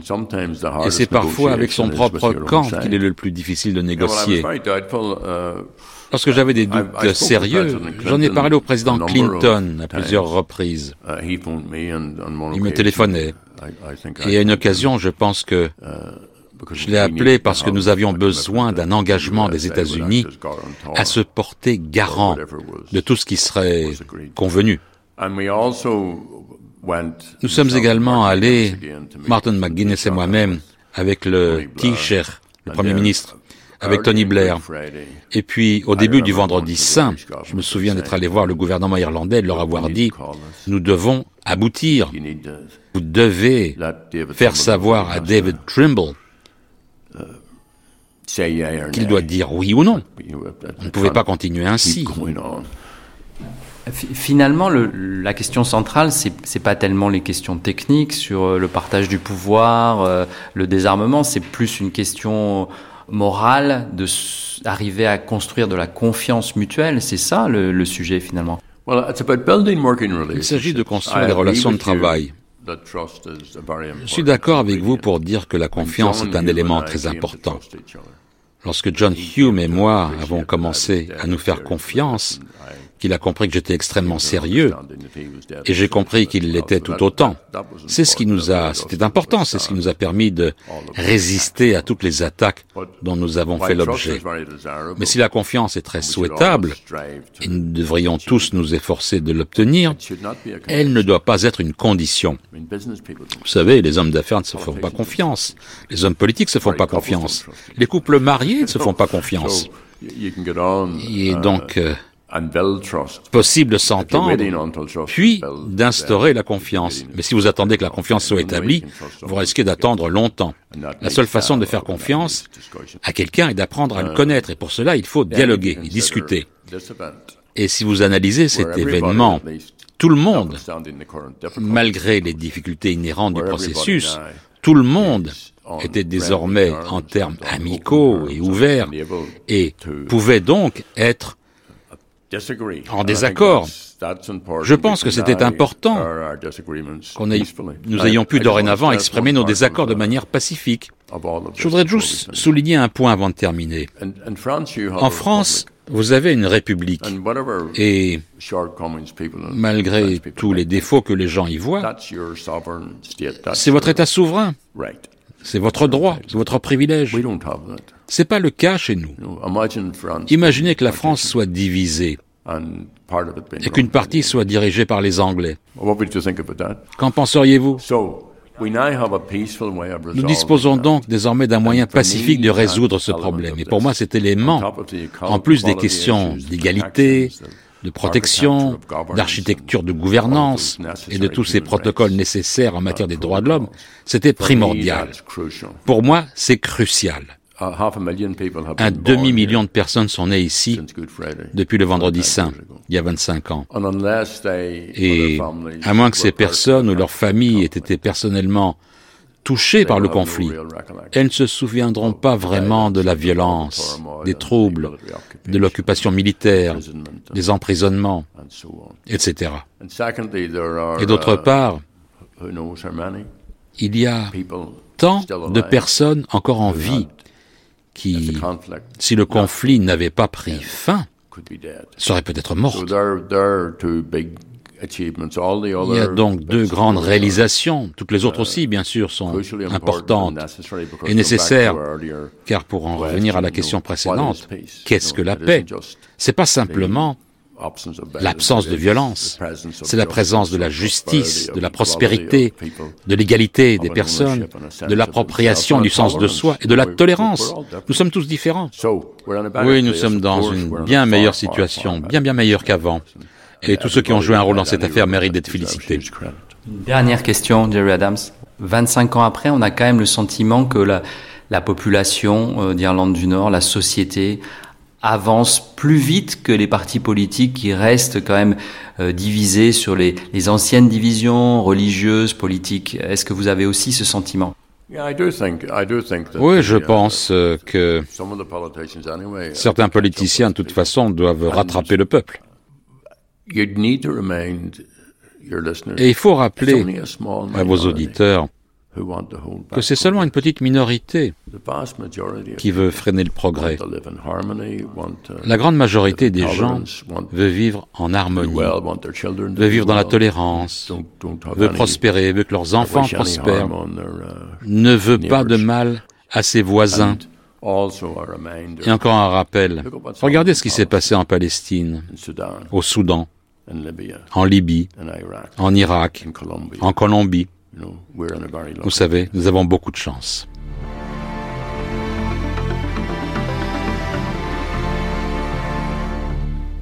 Encore quelques, quelques minutes, Manika McWilliams. L'accord est donc signé le 10 avril. Je voudrais qu'on écoute ce que dit alors David Trimble, euh, le protestant, quand il sort annoncer l'accord à son tour. Il faut dire qu'il fait un temps de chien. Hein. Il pleut des cordes. Euh, si vous êtes attentif, on entend même la pluie, la, la grêle qui tombe dans l'archive qui suit. I look forward to the future. J'attends l'avenir avec impatience. J'espère que les habitants d'Irlande du Nord approuveront cet accord. J'espère que nous serons capables d'avancer ensemble de façon positive. Je vois là une grande chance pour nous de démarrer un processus de guérison ici en Irlande du Nord. Et j'ai confiance. La météo aujourd'hui n'est guère clémente, mais nous serons capables de nous diriger vers un avenir plus lumineux. Cette nuit-là, je suis sortie plusieurs fois pour parler à la presse et au public. Je n'avais pas de manteau, alors j'en ai emprunté un à quelqu'un qui ne l'a pas revu pendant trois ans. Mais j'avais besoin d'un manteau d'hiver en avril. C'est très rare qu'on ait de la neige. Mais je disais toujours qu'après les nuages vient le soleil. On se disait tous que la météo changeait aussi vite que l'humeur à l'intérieur du bâtiment. C'est la première fois que j'entends cette archive où David Trimble évoque ce temps peu clément. Oui, il avait raison. On allait devoir affronter de nombreuses tempêtes.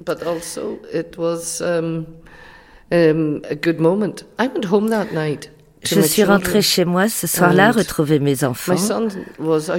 Mon fils était dehors sur un skateboard dans la rue. Je lui ai dit, je rentre enfin à la maison et on a fait la paix. Il m'a répondu, mais c'est pas ce que tu es censé faire tous les jours, maman. Il ne mesurait pas vraiment ce qu'on venait d'accomplir. Je suis allée à l'intérieur et mon fils aîné, qui n'avait que 11 ans, elle m'a interpellée. C'est vrai ce que je vois à la télé? C'est vrai que vous avez conclu un accord de paix? J'ai dit oui. Il m'a demandé qu'est-ce que tu as fait aujourd'hui um, J'ai répondu euh, on a signé un traité de paix. Et il a dit est-ce que ça veut dire que tous les meurtres vont s'arrêter J'ai répondu non, mon fils. Et lui, ça veut dire qu'il n'y aura plus d'émeutes ou de protestations cet été au moment des parades J'ai répondu non, mon garçon. Il m'a dit, mais alors qu'est-ce que vous avez signé aujourd'hui Ça change quoi J'ai oh, pensé, oh non, déjà, le plus dur commence. Le retour du réel, les enfants ont le chic pour poser les bonnes questions. Alors je leur ai expliqué, eh bien, nous avons conclu un accord, nous avons fait des propositions, on va travailler dur pour les faire adopter. Comme ça, vous pourrez rentrer à la maison le soir en toute sécurité, je n'aurai plus à m'inquiéter. Si vous portez un sweat à capuche en rentrant de l'école, vous n'aurez plus à vous méfier, à regarder par-dessus votre épaule. C'est sans doute la première mesure que nous prendrons. Et j'espère qu'un jour, je pourrai vous dire qu'il n'y a plus d'assassinat. C'est une promesse. Nous devons la tenir. Mais je suis allée me coucher en retournant toutes ces questions dans ma tête et j'ai eu du mal à m'endormir. Qu'est-ce qui a été le plus difficile après? Est-ce que c'est la question du, désarmement euh, de, de l'IRA, euh, des groupes paramilitaires dans un premier temps, oui. Il y avait le problème des armes et leur mise hors circulation. J'ai déclaré qu'il ne fallait pas y voir une reddition, mais un accord. Ce n'était pas la victoire d'un camp sur l'autre, ni d'une revendication sur une autre. Trouvons un moyen oh, de résoudre ce problème. Oh, ça a pris sept ans. Et l'esprit de l'accord a été vidé de sa substance. On aurait dû agir plus vite. Mais je disais aussi, laissez-les reposer en paix. Arrêtez de poser des exigences déraisonnables. Ça ne fait que pousser les gens armés à la surenchère. On s'est embourbé dans ces disputes au sujet des armes et du gouvernement. Mais on en est quand même sorti. Une autre source de déception, c'est l'absence d'une déclaration des droits. Je suis devenu plus tard commissaire aux droits de l'homme. J'ai suivi des années les travaux de la première commission. Je présidais la deuxième commission. Mon mandat émanait de l'accord de paix. On m'a demandé de rédiger un avis sur le sujet avec ma commission et la population. C'était un exercice de démocratie participative nous avons relevé le défi, nous avons rendu la vie à l'occasion du 60e anniversaire de la Déclaration universelle des droits de l'homme le 10 décembre 2010. Je n'oublierai jamais cette date, c'est moi qui l'ai choisie. Et j'ai prononcé la vie dans la salle où nous avions signé l'accord de paix. Et c'est là qu'il se trouve encore. Il n'a jamais fait l'objet d'un projet de loi. Nous n'avons toujours pas de déclaration des droits. C'est un de mes regrets. Pourquoi c'est si difficile de faire respecter les droits humains? Et puis il n'y a pas eu, euh, Monica McWilliams, de commission réconciliation à proprement parler. Il y a tant d'affaires de justice, des centaines, qui, qui restent euh, sans jugement, sans procès.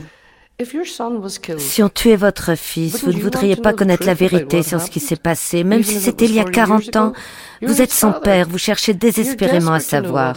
Nous disposons pour ça d'un mécanisme judiciaire, ça s'appelle une commission d'enquête. C'est un récit, un narratif, ça ne sert pas au pénal. C'est un narratif civil de ce qui s'est passé. C'est tout ce que les gens attendent aujourd'hui.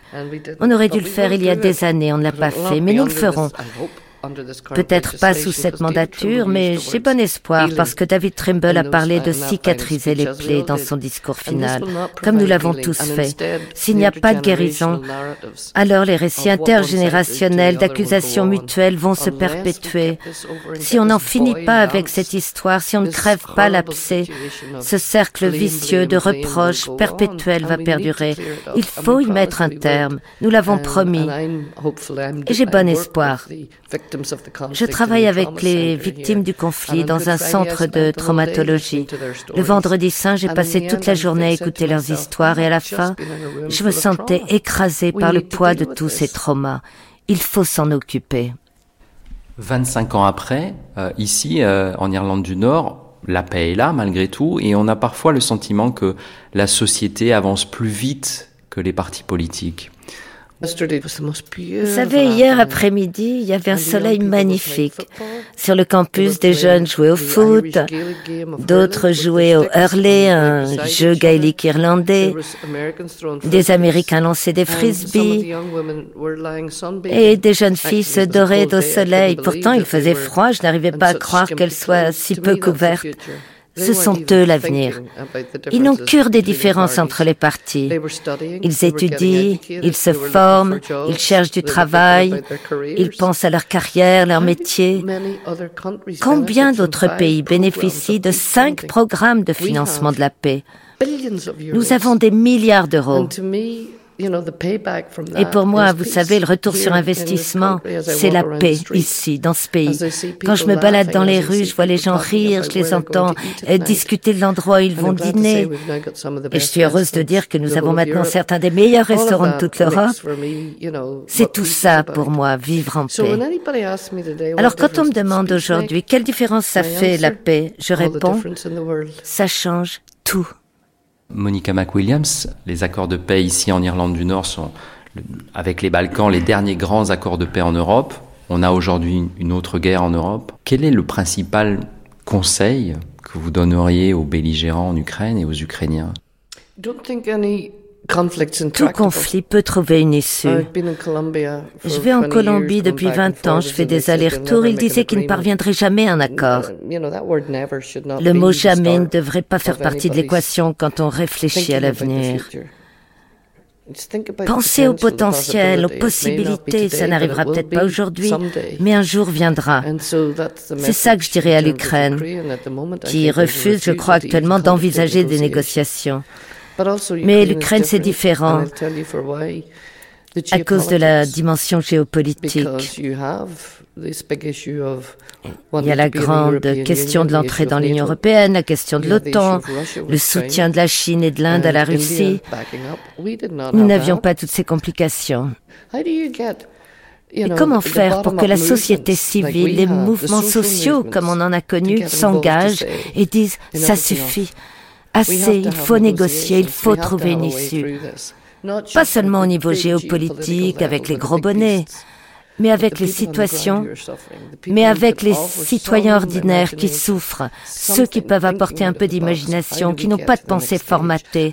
Et on voit comment avancer. Et tout ça doit être planifié par étapes et bien sûr, il faut poser des principes. Le cessez-le-feu en fait partie. Il n'y a pas de femmes sur les photos, on voit surtout des hommes, mais de temps en temps, je repère des femmes. Je suis toujours à l'affût. Elles sont les leaders de demain, je pense. Et si les dirigeants ukrainiens ont un peu de bon sens, ils connaissent le principe de l'inclusion, de la diversité. Alors n'écartez pas les femmes, vous en paierez le prix. On constate partout dans le monde que les accords de paix sont plus durables quand ils incluent les femmes. C'est mon message aux autres pays. Il faut inclure les femmes.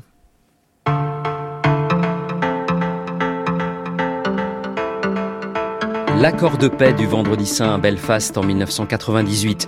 C'est à réécouter bien sûr en podcast sur le site de France Culture, tout comme l'ensemble de cette série sur les accords qui ont changé le monde. Merci à Laurent Macchetti, Dalia, merci à Nezic, Jeanne Cherkefos et Pierrick Charles qui étaient aux manettes aujourd'hui. Merci également à Michel Zlotowski et FDR pour les traductions. Et merci à France 3 et à la BBC pour les archives. J'ai été très heureux de vous emmener dans les coulisses de ces cinq grandes négociations diplomatiques. Prenez soin de vous.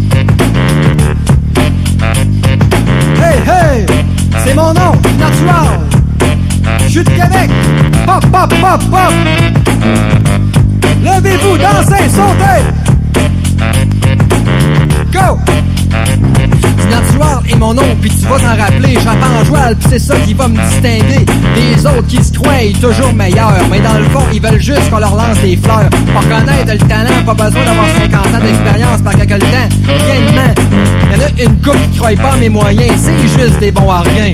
Yo, ok, je suis journaliste, puis mon nom est en anglais. Pour absolument rien, je bannirais mon français. C'est ça que je veux, j'en suis heureux. Même si on serait deux, je pourrais pas demander mieux. Alors profite-en, en m'écoutant, en appréciant en restant franc. Puis d'essayer de m'imiter serait forcé à avouer que personne ne fait mieux avant moi. Quoi qu'en soit, j'ai confiance en moi. C'est un produit de Québec, je suis comme un roi. Pas de question, c'est la langue. Québec est ma ville, français est ma langue, Natural est mon nom. Mon nom, Natural est mon nom, mon nom. Pour tuer, pour pas te perdre sa carte? Animer le château Frontenac. C'est pas Montréal, la capitale provinciale que plusieurs négligent parce que c'est leur devise de nous chier dessus. Sans arrêt, d'habitude ça vient des Canadiens anglais. Racistes ils sont, moi je le suis pas. Je trouve ça stupide, je me demande quand ça arrêtera. Ce que je dis est censé penser et nuancer. Qu'avec le passé, c'est associé à ma particularité. On est 600 000, c'est supposé une petite ville. Fait que pensez-y bien, je suis pas canadien ni américain. Mais un gars de Québec s'est pris en main. Mon caractère inné et naturel. Alors mets-toi en selle, je suis pas rebelle. Grâce à ma sécularité que j'ai cultivée.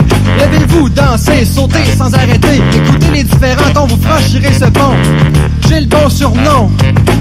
Du natural est mon nom.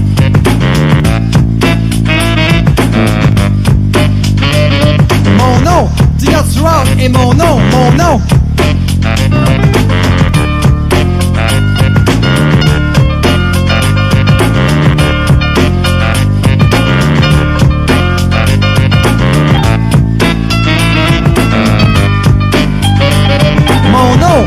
Natural et mon nom, mon nom.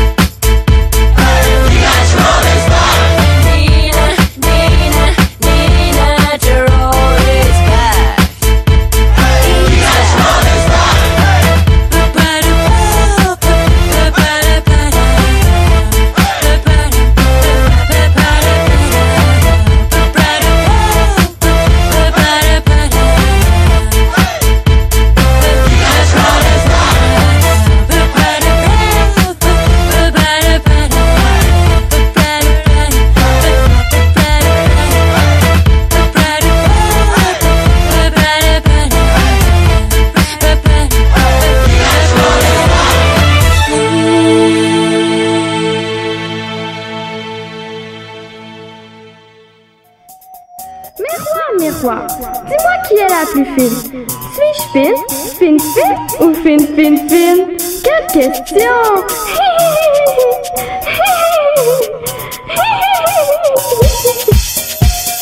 Pense qu'à m'en empêcher Les je m'en suis obstiné me font saliver, m'ont porté des fonctionné, puis je commence à chercher. Je me suis Les petites en train de se déhancher. Les grands qui se et me fout On est là, parfait, je vois cette belle rousse Ça craque de ses seins, dans mes deux yeux. Les fixes d'obsession,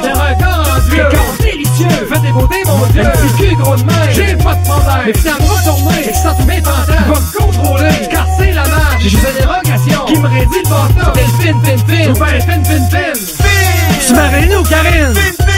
La dis-nous Martine? Tu penses une pique Christine Faut qu'elle soit fine parce que c'est ça qui est in. Tu Marilyn ou Karine? La dis-nous Martine? Tu penses une pique Christine Faut qu'elle soit fine parce que c'est ça qui est in. Fine, fine ou fine, fine, fine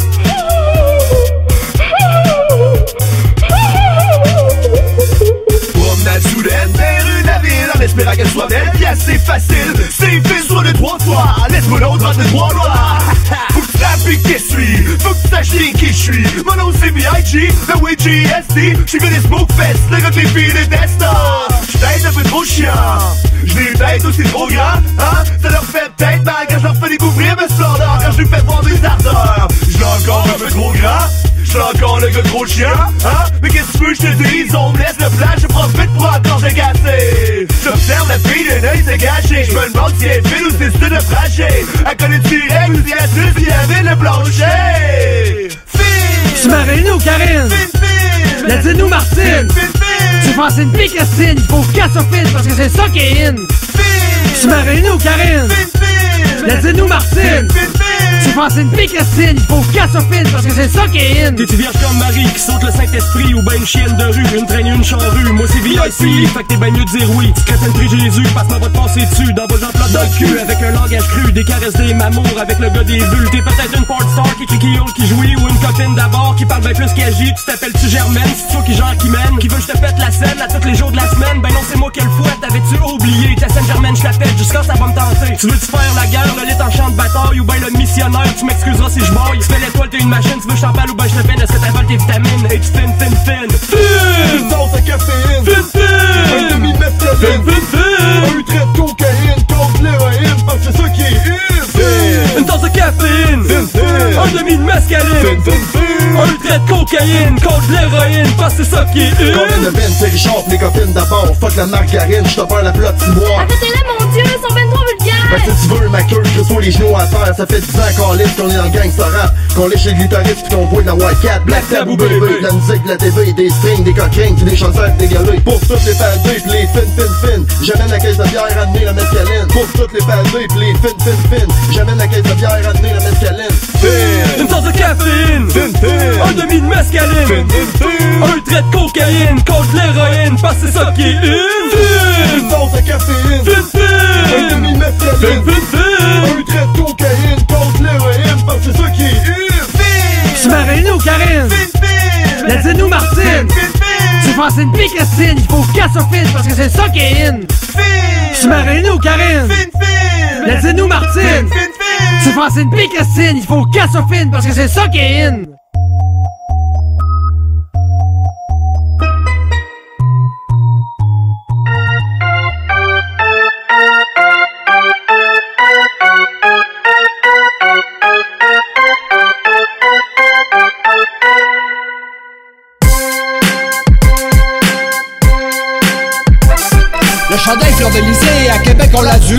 D'ailleurs ces joueurs d'hockey qui nous ont fait vibrer Les Nordiques de Québec, nous les aimions toutes ces années coachées par Perron et Bergeron. On haïssait le Canadien puis nous le rendait bien.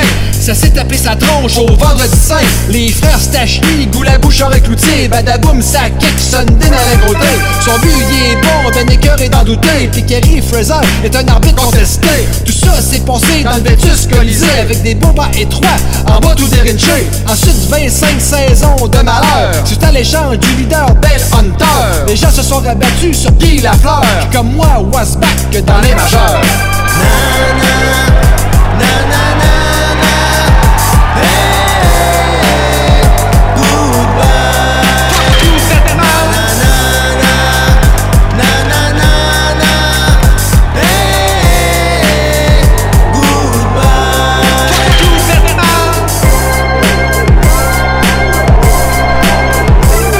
En 95, c'était pas juste mon nom. Dépend des Nordiques pour plusieurs millions.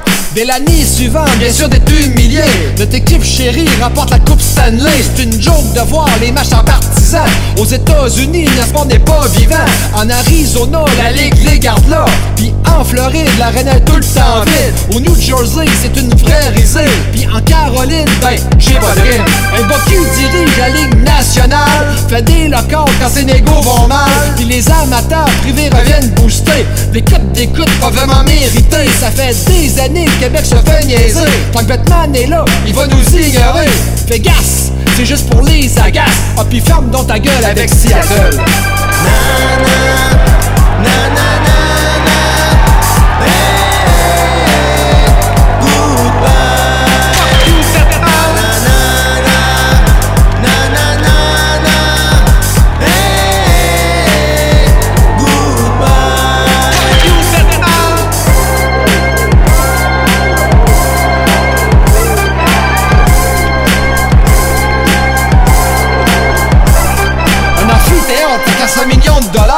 C'est un peu cher pour voir du junior.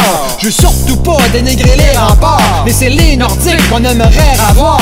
Fuck you Batman, t'es un crise de sale rat 20 ans de trop que t'es placé là. Les équipes canadiennes sont les plus profitables. Ils préfèrent les États parce que c'est rentable. De charger un prix d'entrée abominable Batman prend Québec pour des minables Des expos risquent de revenir avant nous. Le baseball y pense un point c'est tout Mon message s'abstient d'être défaitiste Mais rien ne prouve que c'est pas réaliste. Pour le moment, on attend, on attend. Peut-être que ça sera un déménagement. J'espère vraiment que ça arrivera pour les femmes Qui sont plus capables de la face à Batman.